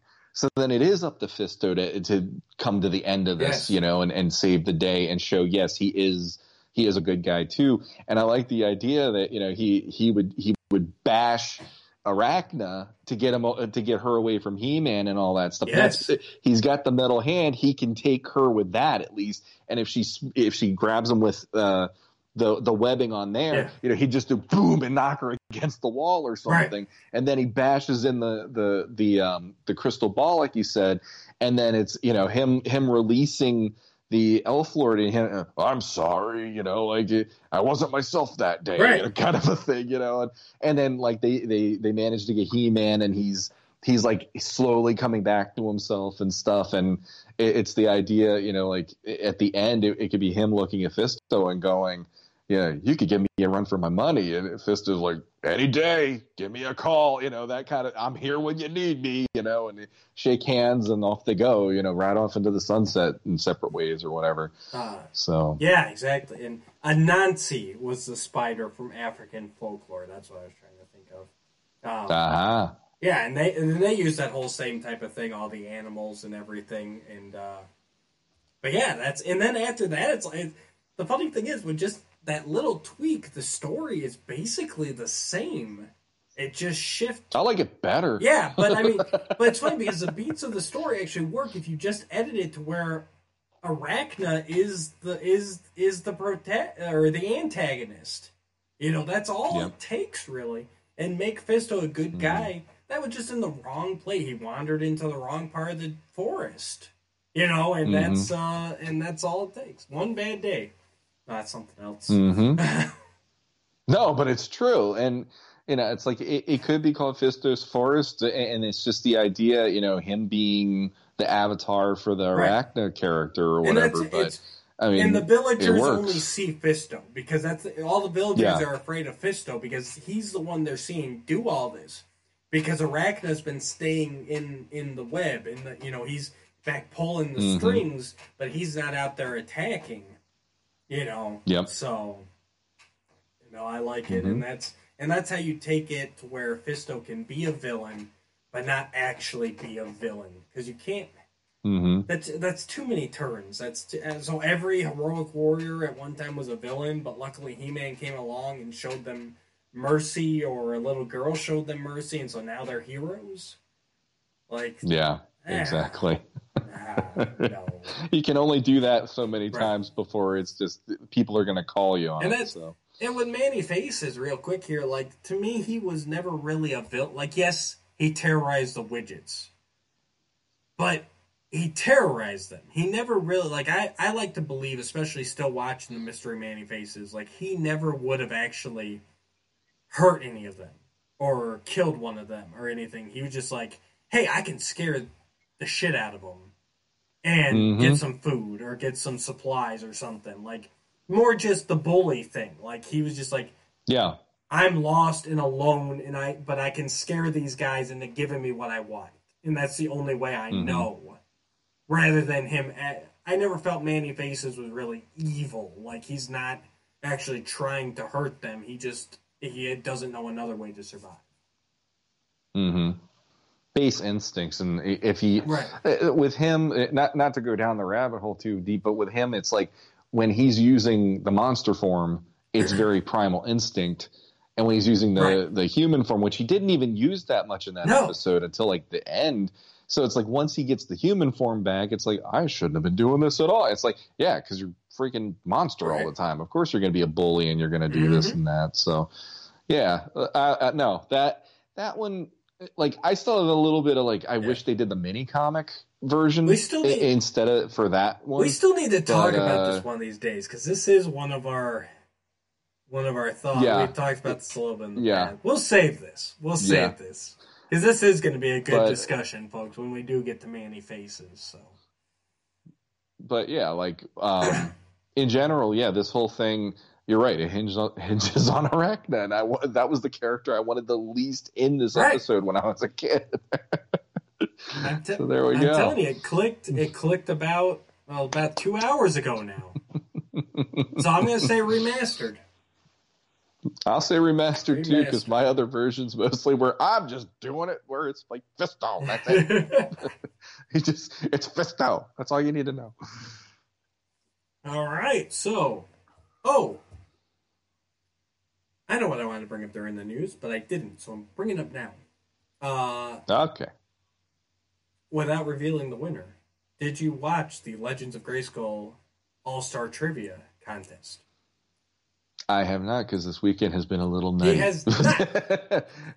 I have not, and I will say, actually, I was on Council of the First Ones earlier, and they promoted that, actually, to say, hey, take a look and see who won out of the All-Star September people. So there you go. We got that too. So not only did it involve our All-Star, well, most of our All-Star guest hosts. I will apologize on screen to Steve and Jeremy of Podcast of the Universe. I apologize to them in person. I'll apologize to them here.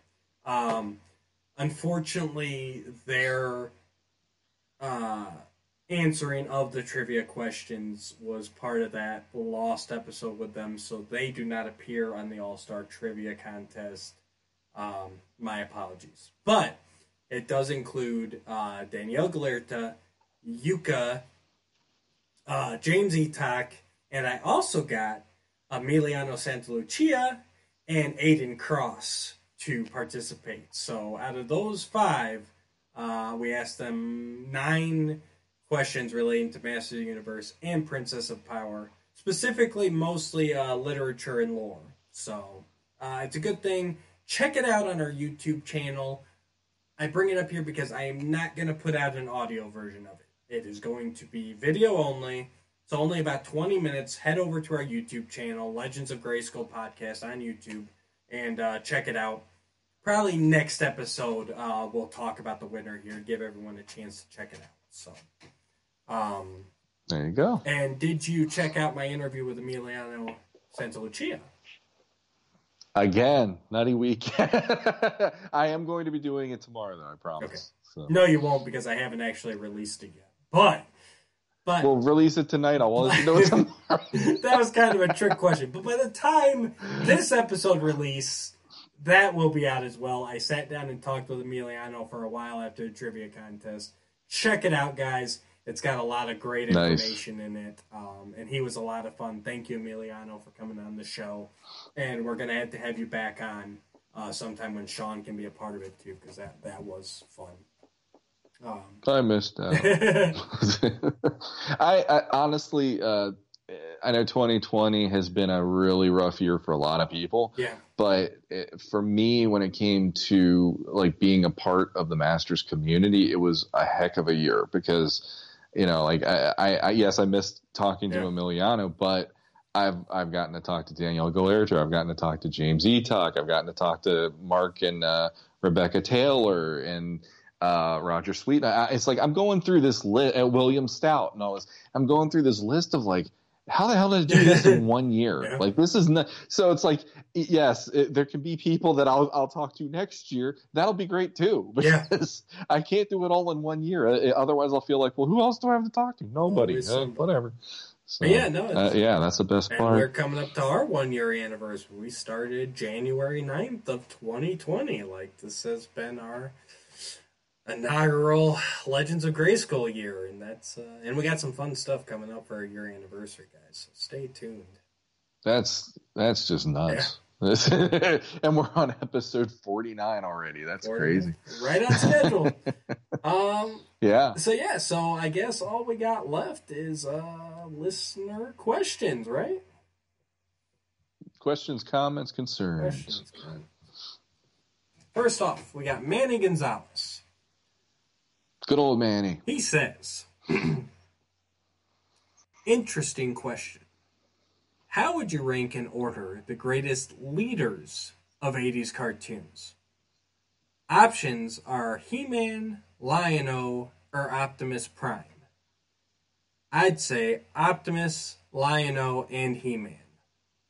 In DC TV universe, what is the best huge crossover you would like to see?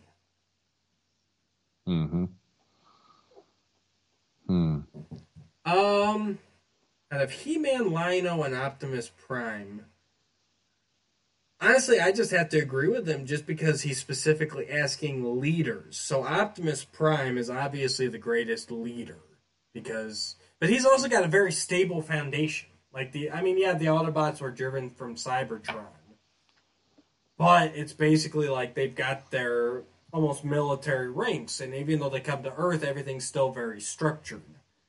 So he's got the easiest job, honestly. Lion-O, they're on the run. The Thundercats are only a small segment of what they used to be.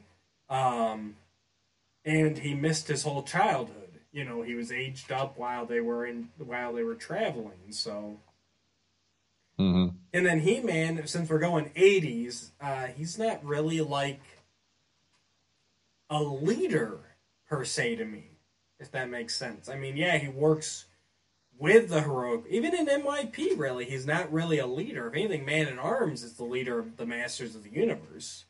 So, Teela's captain of the Royal Guard.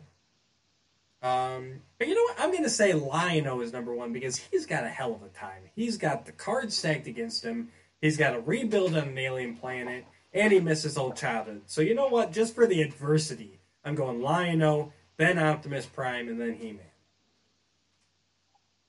Okay. Okay, I'll go, let's see. Do I want to go 1, 2, 3, or 3, 2, 1? I think what I'll do is I'll say number one has to be Optimus. There's no way. There is no other character I can think of from my childhood in that era where kids would have locked themselves in their bathrooms and cried when they saw Optimus turn gray in Transformers the movie, and you knew that was it. And like he was the stable force throughout that series. And the minute you took him away, you knew in that movie all bets are off, and there's no idea of how they're going to defeat what they're up against. And on top of that, it's just he's that statesman. He's the one, Autobots transform and roll out. He's got that commandingness about him. And he's got what does he say? Freedom is the right of all sentient beings. It's like he's that guy. It's everything matters. Every little bit of everything matters to him. And the Decepticons just want to roll all through that. And he's that guy where it's like all bets are off. And he's the last. It's like Captain America moment in Endgame. When I see Transformers the movie, it's like the Decepticons are just coming and swarming into Autobot City. And he's that line in the sand that just shows up and you're like, it's him, and you just have that, like, the hope is there. I think number two would be He-Man for me, though. And the reason for that is he stands by what he does what his best to do the right thing every time. And he's not a showboater. He-Man is not somebody where he's showing off in order to proclaim, I am this. I am the most powerful man. Yes, he says, I'm the most powerful man in the universe on the beginning of the show. But he doesn't use that in a way where it is selfish, where it is it is used to hurt others or whatever in a way. It's about protecting others. It's about trying to make sure the balance of good and evil is there on Eternia, and he's going to keep being that man pushing against the darkness and having the hope of Eternia with him. And so every episode that with Sorcerer, the hope of Eternia is on your shoulders, He-Man, and kind of thing and all that.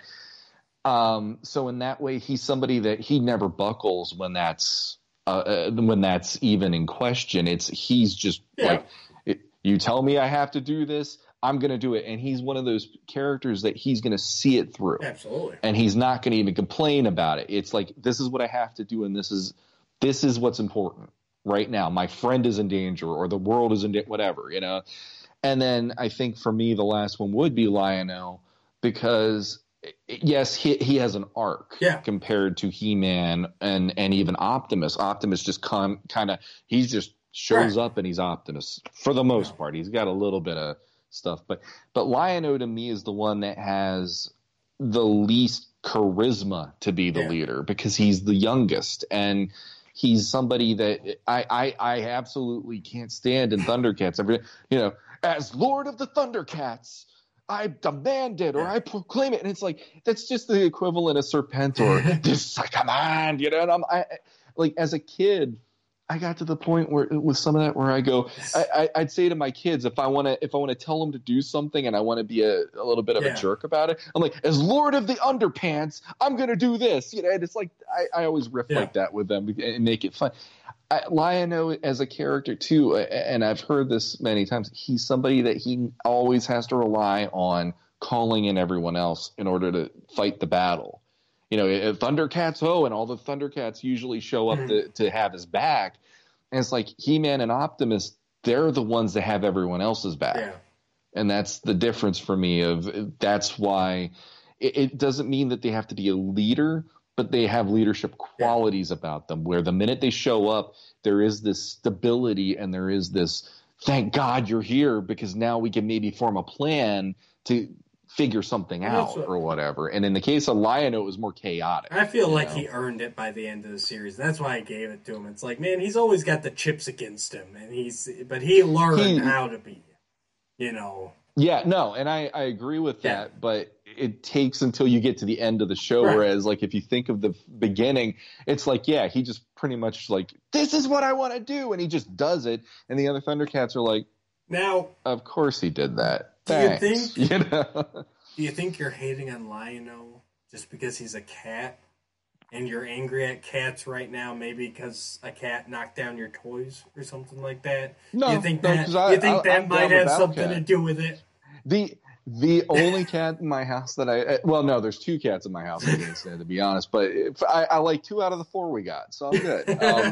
And Battle Cat, I'm down with Battle Cat. I like Tigra and Panthro. Tigra and Panthro are great characters, and I love Chitara. Seriously, she was one of the first cartoon characters that made me go, puberty's going to be awesome, because that like, ooh, something about Chitara. So you're saying you have a friend that's a cat, so it's cool. We're going to leave it. Like, no, Lion-O was a character that when I was a kid, I loved him, because it was that feeling of he is an adult version of what I am, because he's a kid, you know? And then like now as an adult, I just look at that and I go, why'd you do that? Dude, like, ugh. You know, it's like when I watch those episodes, it's like me watching my kids do something at home and going, you knew I was going to tell you not to do that. You did it anyway, and now here I am going, why did you do that again? You know, and I'm just giving you grief. No, but I'm just saying that's my take on it now. I'd rather hang out with Panthro designing something. You know, that's more interesting to me. Or watch Chitara in any way, shape, or form. That's always fun too.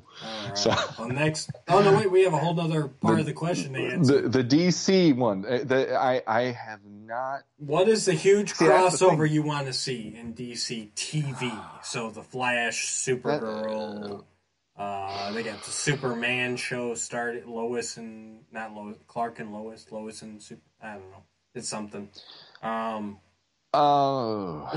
one's going to be hard because they already. I was about to say, Crisis on Infinite Earths is the one that I wanted to see, and they freaking nailed that thing. If you guys haven't watched, even if you don't watch DC Universe TV shows, watch Crisis on Infinite Earths. It is an amazing movie, and you will still enjoy it, even if you are not up to date. Because I wasn't up to date on all of the shows when I watched it, and I still enjoyed the heck out of it. It was amazing.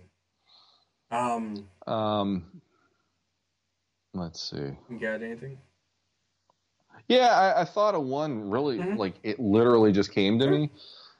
The way they end that, and for those of you who haven't seen it, if you don't want to know how it ends, I'll try not to go too deep into it. But spoiler alert, you might want to skip ahead a few minutes here. Yeah, skip ahead 5 minutes probably.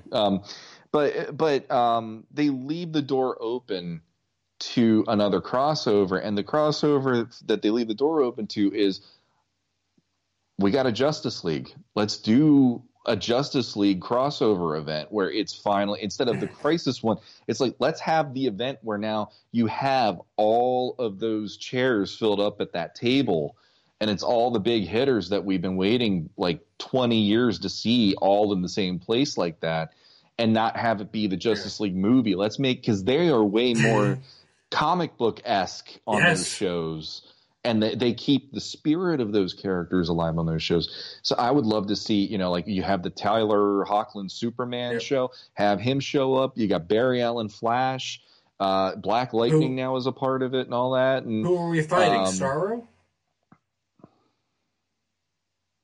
I actually wouldn't mind if they did something where it was like an invasion kind of story, maybe. Okay. Because it's like the whole idea of something coming from the sky to come and attack us, and you could have some cool ideas of like Superman flying up, and like there's maybe the White Martians are coming to invade, like in the Justice League cartoon. They've used the White Martians before too. They set that up on Supergirl. They've used them a few times actually. So, because I don't keep up with those shows as well as you know, the people that follow them do, but. I mean, that's my go-to is like doing something like that, or I can't think of a villain on any of those shows that to me is powerful enough to go, oh crap, other than what they already did in Crisis. And their version of Lex Luthor in this is not exactly menacing when you have Ducky being Lex Luthor. I don't care what, he's Ducky, and then he's Lex Luthor's nephew, and then he's the new Lex Luthor, which he did better than I expected watching him in that crossover. But I can't escape the shadow of Ducky. I still have to watch the season of Supergirl that he's on as Lex Luthor. I still haven't seen that. So, but yeah, John Cryer, he did a decent job actually. He's better than Jesse Eisenberg. But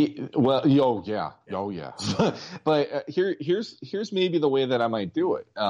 Instead of the White Martians. We have yet to have a Green Lantern on those shows as far as I know, correct? Yes, they have. They've done little mentions, but no, they haven't actually done Green Lantern at all. That could be your in. Here's a Green Lantern finally showing up. It doesn't matter if it's John, Hal, Kyle, whoever. You just put one of them down there. I think you've got to start with Hal. I agree, but Justice League had the precedent of it's John. So it's like either of those two I'm okay with because both of them represent something that works for me about Green Lantern. But you have them coming down, and it's the idea that, you know, there's something out there that's coming for us, and he that's where the Justice League comes in finally. I know he's getting older, but if you're going to do Green Lantern, you need to do it now. And you need to get Nathan Fillion in that suit. I know he's an older guy, but I really think he could pull it off still.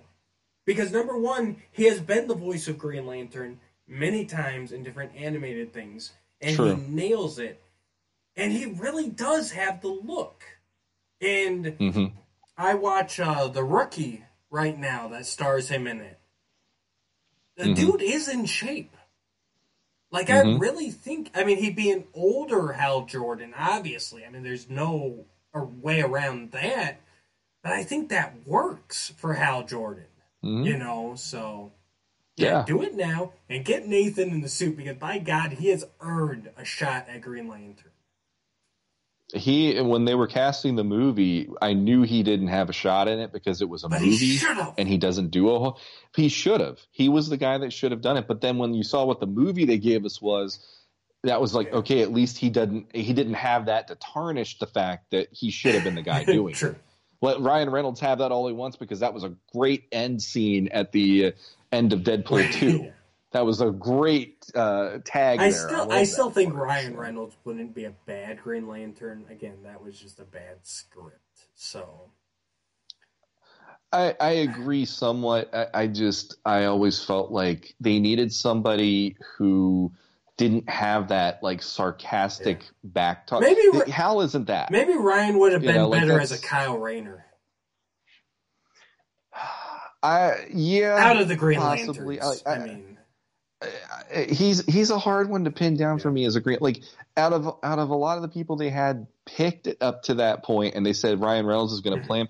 I was like, I'll give you the benefit of the doubt, but I don't see it. And then when I saw the movie, I'm like, there's certain moments I can see Hal shine through, and then there's certain moments where I'm like, no, it's still Ryan Reynolds. Right. I never fully embraced.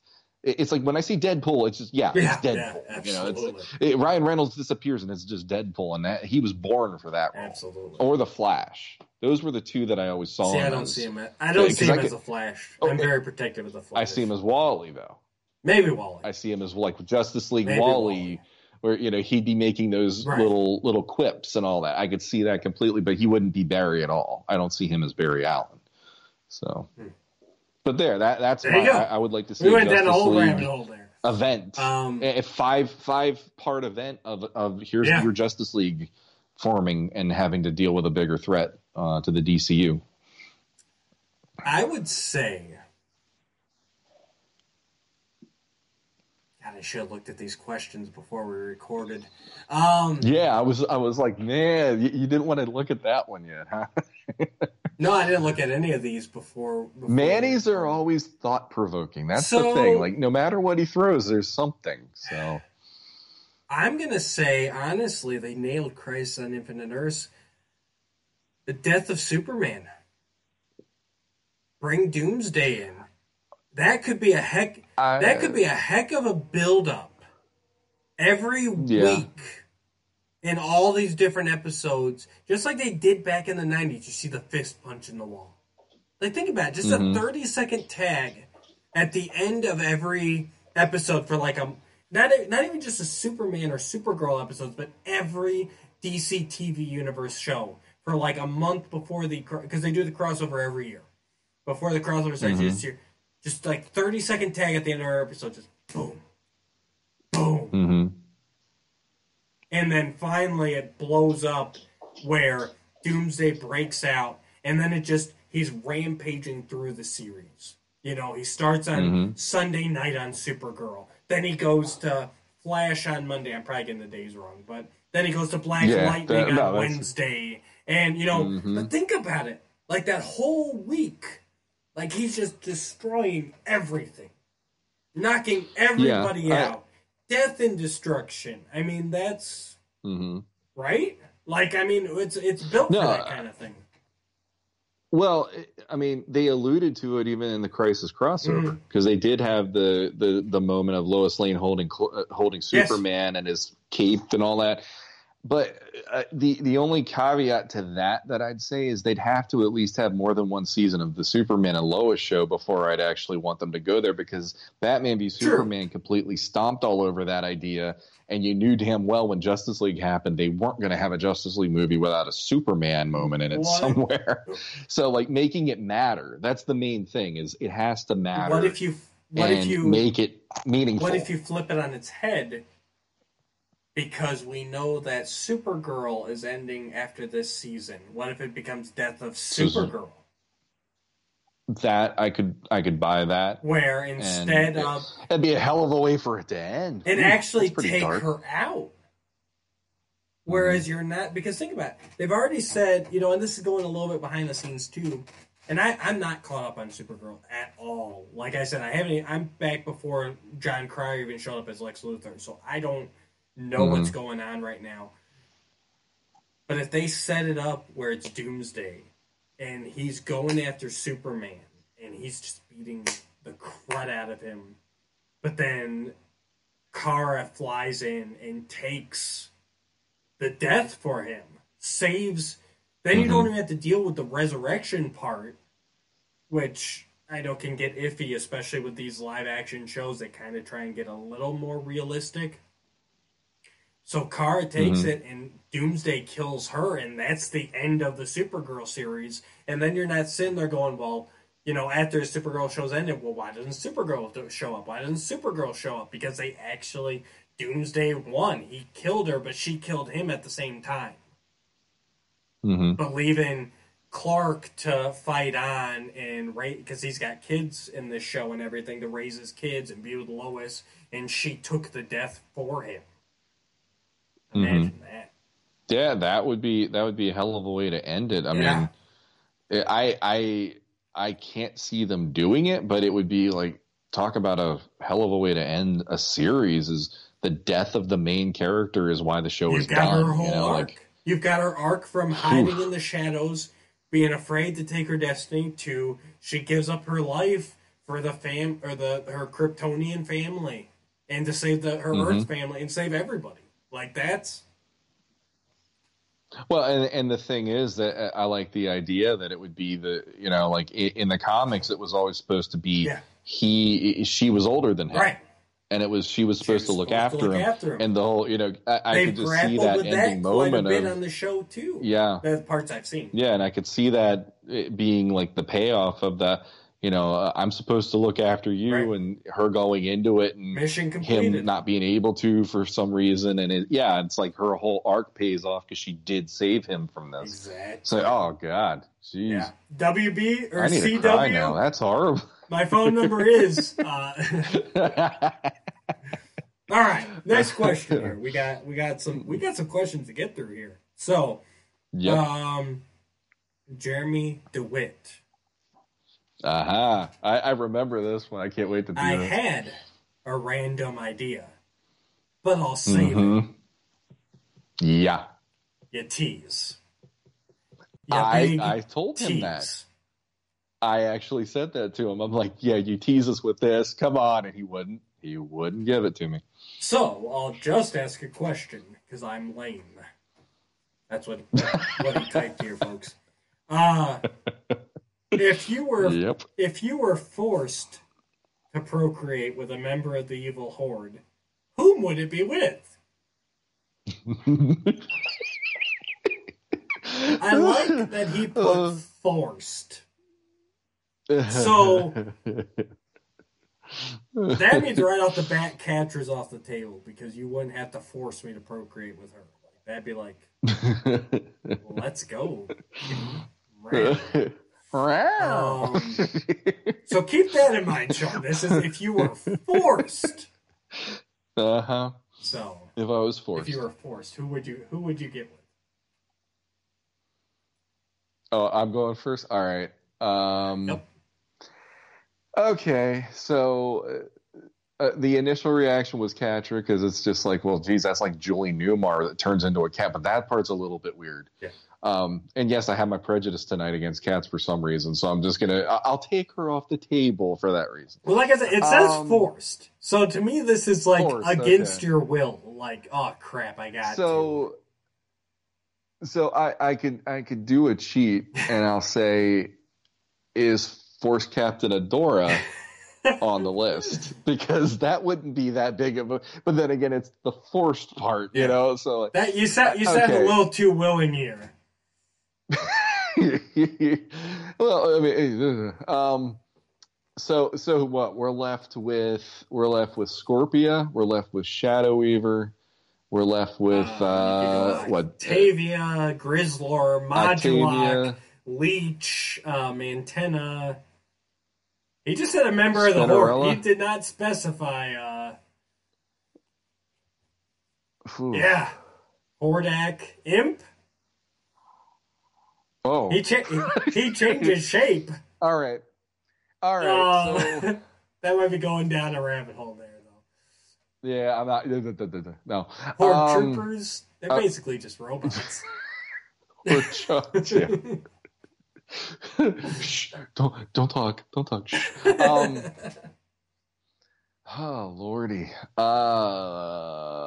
This episode's going to be 3 hours because I can't decide. I can't figure out this one. Well, I mean, the obvious one, I'll do it this way. The obvious ones are going to be Catra and Adora, depending if Adora you're counting as a Horde member or if she's already become She-Ra and she moves on. That's too easy. Then, you know what? I'll throw myself on the sword on this one. If I have to go with someone who is less like human looking, sure. Yeah, that's what I'm taking it as. Yeah. All right, I'll because I've already put my yes pleases out there. You know what? Shadow Weaver. Okay. Why not? She's got the mask thing on. It doesn't quite bother me too much. You can tell there's a nice figure under those clothes. She's the paper bag princess. As long as she keeps, the hood on, it's fine.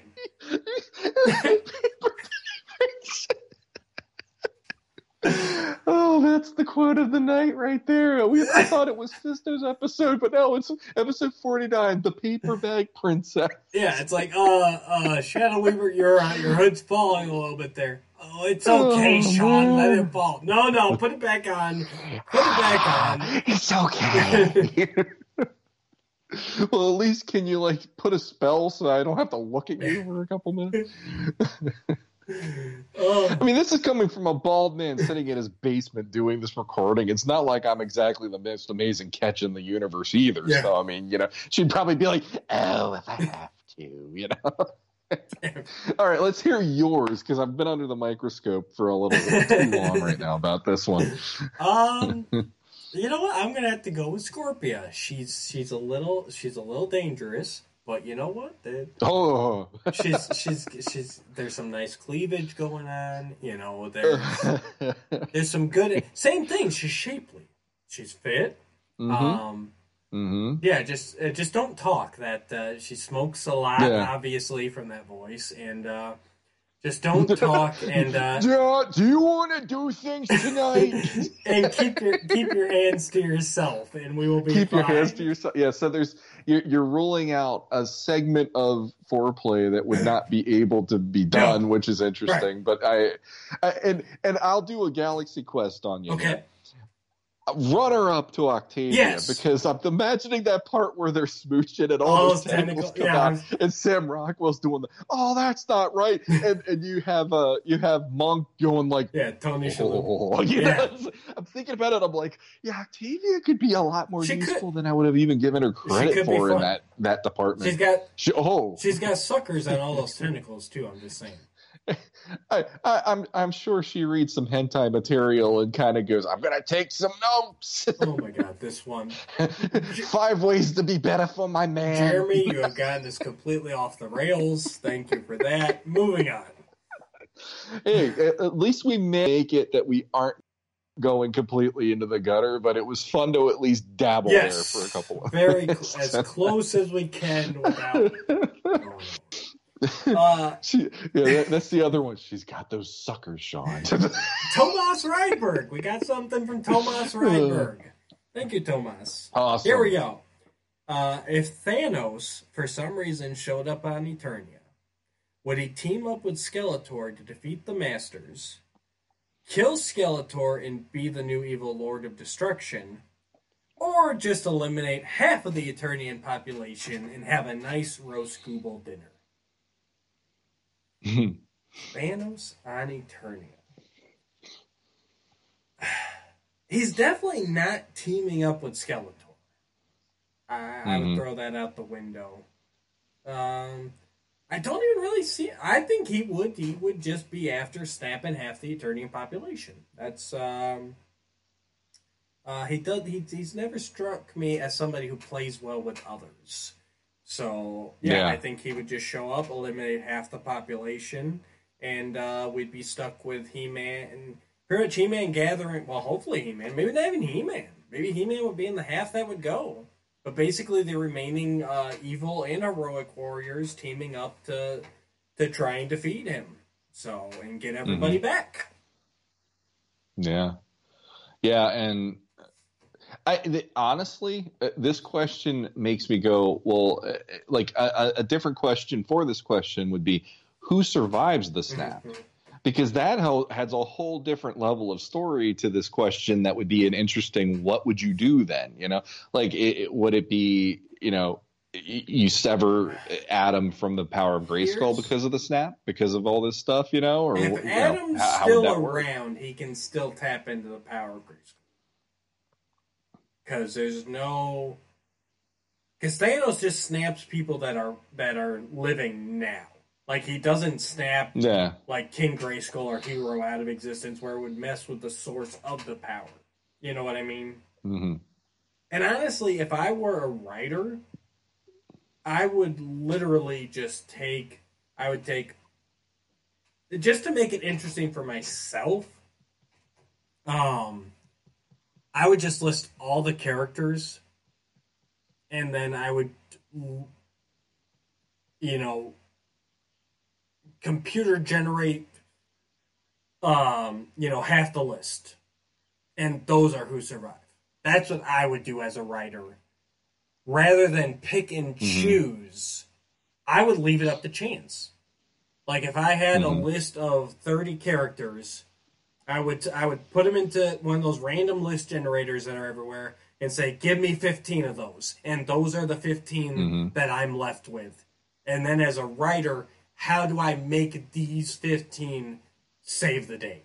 Because that is more interesting to me than picking and choosing who you get to play with to win the day. You know what I mean? Gotcha. The only one that I think I would want to have stay no matter what is Evelyn. Yeah. Because Evelyn has always proven, when you have a power that's greater than anything she can come up against on Eternia, she always wants to change sides to go to that person. True. And I like that idea that she would be on Thanos' side through it or whatever, and she'd be like leading Eternia to destruction because Thanos decides this is what he's doing, you know, or whatever. But beyond that, I don't see anybody else. I'd be like, they would have to stay or whatever. So yeah, no, I find it more interesting to actually leave it up to chance and then have to deal with what you've got. Well, here's one thing though that I will say in the movie, they left every core character they started off with a single character franchise. So in that way, I think my version, if I was writing it, it would have to be, you have to have the core 8 back characters to start from and move out from there. And that would be the rest of your list getting cut off, almost like He-Man, Man-at-Arms, Teela, Stratos, and Skeletor, Merman, Beast Man, and probably Evil, even though she wasn't on the 8 back, Evelyn. Yeah. Or even Zodak showing up or whatever, and having that as your core somehow, but everybody else, you could kind of pick and choose how that works out. Even the sorceress being up for grabs, you know, in that way. But and that's just me just doing what they did in the movie and saying, well, that's how they did it. Well, see, and I kind of dug that they went back to the originals to save the day again, you know, in that way. See, but that bugged me there, too. It's like, okay, well, wasn't that convenient that all the originals survived when it's a 50-50 shot? I mean, maybe there's a possibility, but to me, I'd have to leave it up to chance. That's, if I was writing it, I would I wouldn't count on anybody being there. It's a 50-50 shot. You got a 1 in 2 shot of this character surviving, you know? Mm-hmm. And that's you know who wins? You know who wins? Mighty Spectre. He might.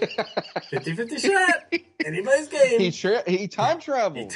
He time travels, and that's how they got everything to work out. So I will say, I'm not trying to go down another rabbit hole. It's going to be a 3-hour episode. We might be pushing that already. But I actually did not care. I like Endgame, but I wish they could have found a better way than time travel to wrap it. So, I'll just leave that. Okay. Okay. R.J. Clark, how you doing, buddy? How's the stop motion going? Give us an update when you got something. Definitely. If you had to recommend one cartoon episode across any of the series that perfectly encapsulates the coolness of Masters of the Universe and its stories and characters, which would it be? Why did I read these questions before we recorded? This is why I'm like, wow, I'm amazed that you didn't do that, because at least I brought a couple of ideas to the table, because I couldn't do what you're doing right now. I would just be sitting there and you'd see my eyes go white and I'd just fall over. Yeah, I did. Guys, these are, number one, thank you, everybody. These are amazing questions this week. I love this. Keep them coming. Yes. Whoa. So you've had some thought. Go ahead. I'm going to drink and think. Well, I mean, for me, it kind of goes back to what started anything for me.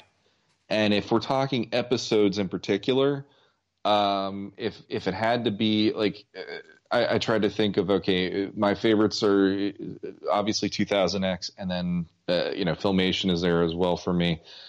And it's like, I gotta say Diamond Ray of Disappearance is probably the go-to one for me, because that's the one that it started the ball rolling for me. And then on top of that, they introduce everybody. So if someone is new to it and doesn't understand what it is, it's like you've got all of them introduced. You kind of get an idea of who they are, and then on top of that, you get here's the sword and sorcery with Adam turning into He-Man.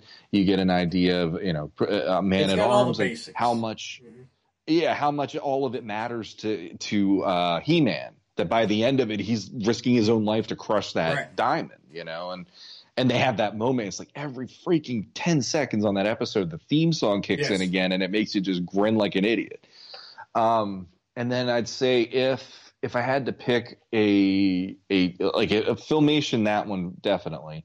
If I had to pick a 2000X one and not use Filmation, as ridiculous as I feel like this one doesn't completely emphasize it, but I'd have to say The Last Stand. And the reason being is that is how I played with my toys when I was a kid, and it gives you the scope of this is what you can do with these, and it shows you kind of like the power sets during the battle of what these characters are capable of doing. Not every one of them, but enough of them. And you get to see He-Man just go full bore on everybody, and that was the way I always pictured He-Man fighting when I was a kid. But story-wise, it's just one big battle. And that's the biggest hurdle for me. It's like it's not really doing a story that is complete. But that one is that is how I've always wanted to see Filmation handle it, and it never had the chance because, and you've syndication. You've kind of hit on my initial thoughts here. Obviously, if someone's never seen Master of the Universe, anything before, Diamond Ray of Disappearance is the perfect starting point. It's an introduction without feeling exactly like an introduction, because you're not bogged down in origin story. If I could cheat a little bit, I would say The Greatest Adventures of All, which is technically 3 episodes, but it was released as like a feature film on VHS, and it's what was premiered at the Man's Chinese Theater to start the Filmation series. If you find The Greatest Adventures of All, it's Diamond Ray Disappearance,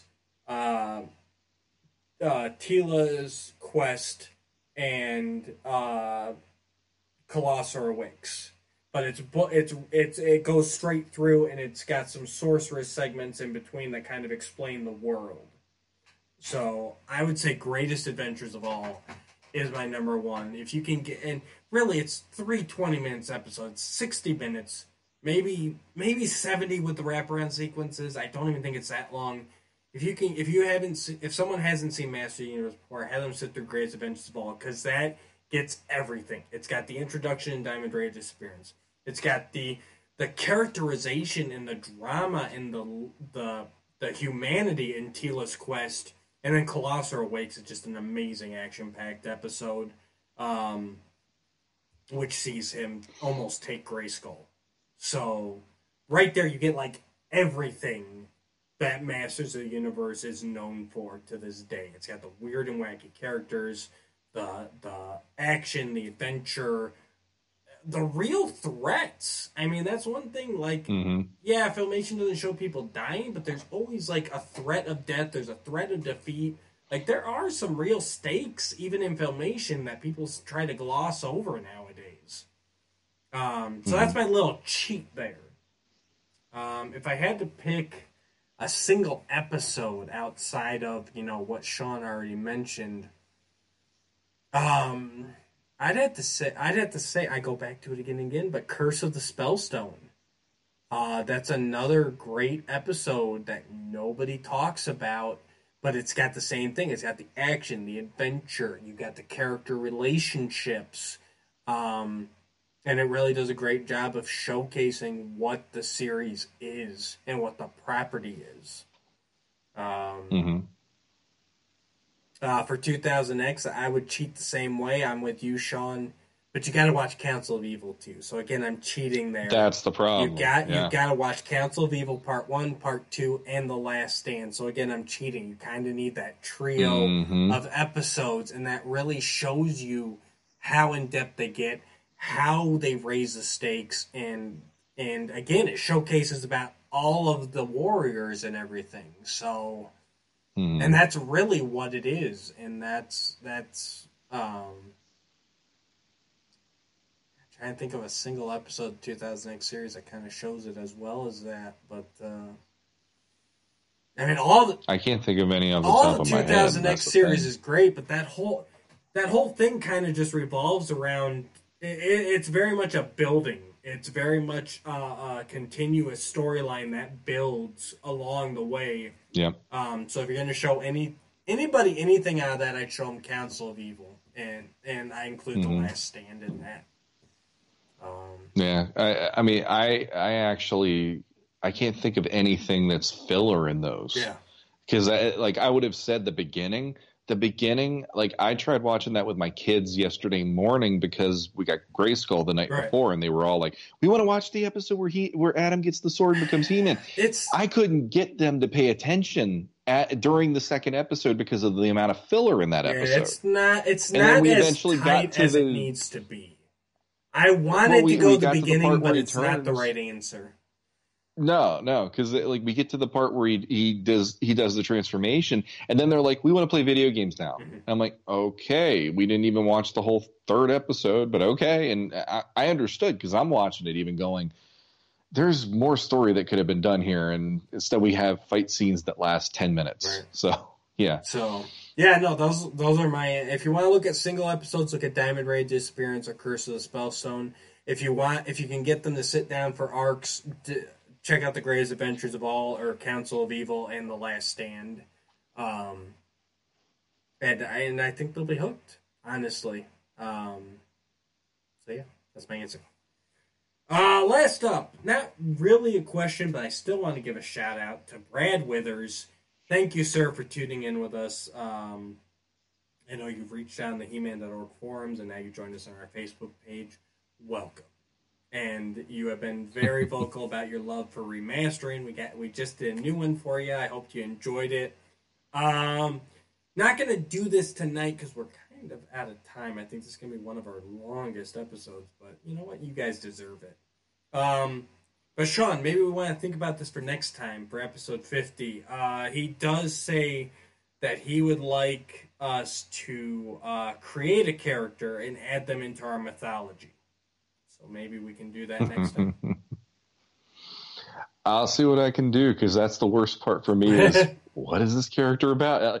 We've had this talk recently, and I'm like, I can't think. I can think of it from a story perspective, but if I think of it from a toy perspective, I got nothing. Because, it's like the bells and whistles just evade me. I got nothing. I'll be honest. I'll probably cheat and use my idea for the podcast or the universe contest, because I just created one with my daughter for that. So that's probably what I'll use. So if nothing else, Brad, I'll have a character show you next episode. But we're running a bit long here, and I don't have any of the visuals ready. So, but next episode, episode 50, I will definitely have mine for you. There you go. and me, I will be like scared to death. And he had some good remastering ideas too. And we'll add those to the list for remastering. Thank you, sir. Yep. Yeah, thank you very much. I do remember Matthew was like, yeah, I was on He-Man.org today, and people are talking about stuff. And he showed me the screen cap of the Punisher. I'm like, he's Punisher. That's awesome. Yep. Yeah. So yeah, that made my day when I found out that there was somebody that was enjoying the segment, and now that he's a part of the group, that's even more awesome. He can be even more active with us on Facebook that way too. Absolutely. So. I think, guys, we're about at the end of it here. Sean's about to fall asleep, so... I just want to thank everybody. This has been a great journey so far. Like I said, we're almost coming up on the year. We got episode 50 next week. Or, not next week, but next time we record, which should be in a couple weeks here. It's just been a great time. Thanks, everybody who's given us feedback. Keep it coming.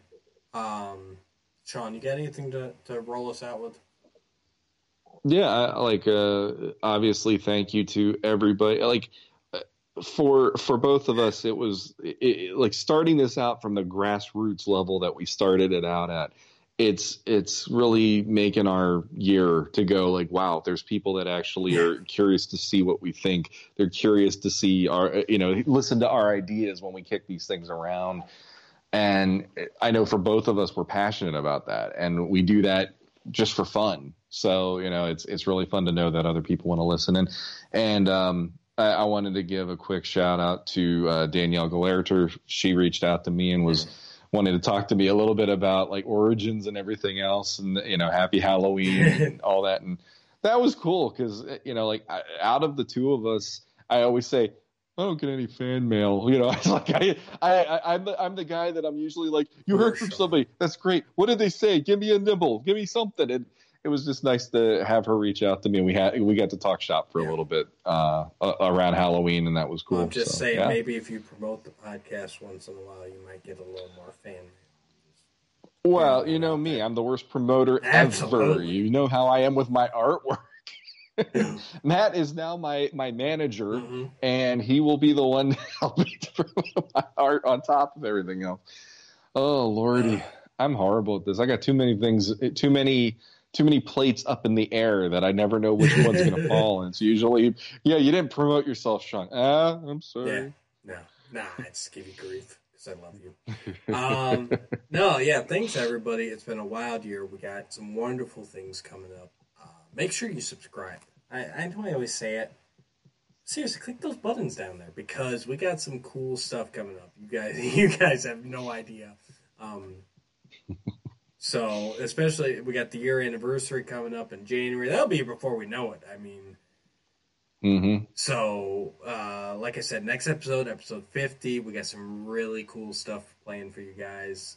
It's one of our banner episodes. So subscribe, ring that bell so you're notified when we go live or when a new episode premieres. And until next time, guys, thank you so much. Until next time.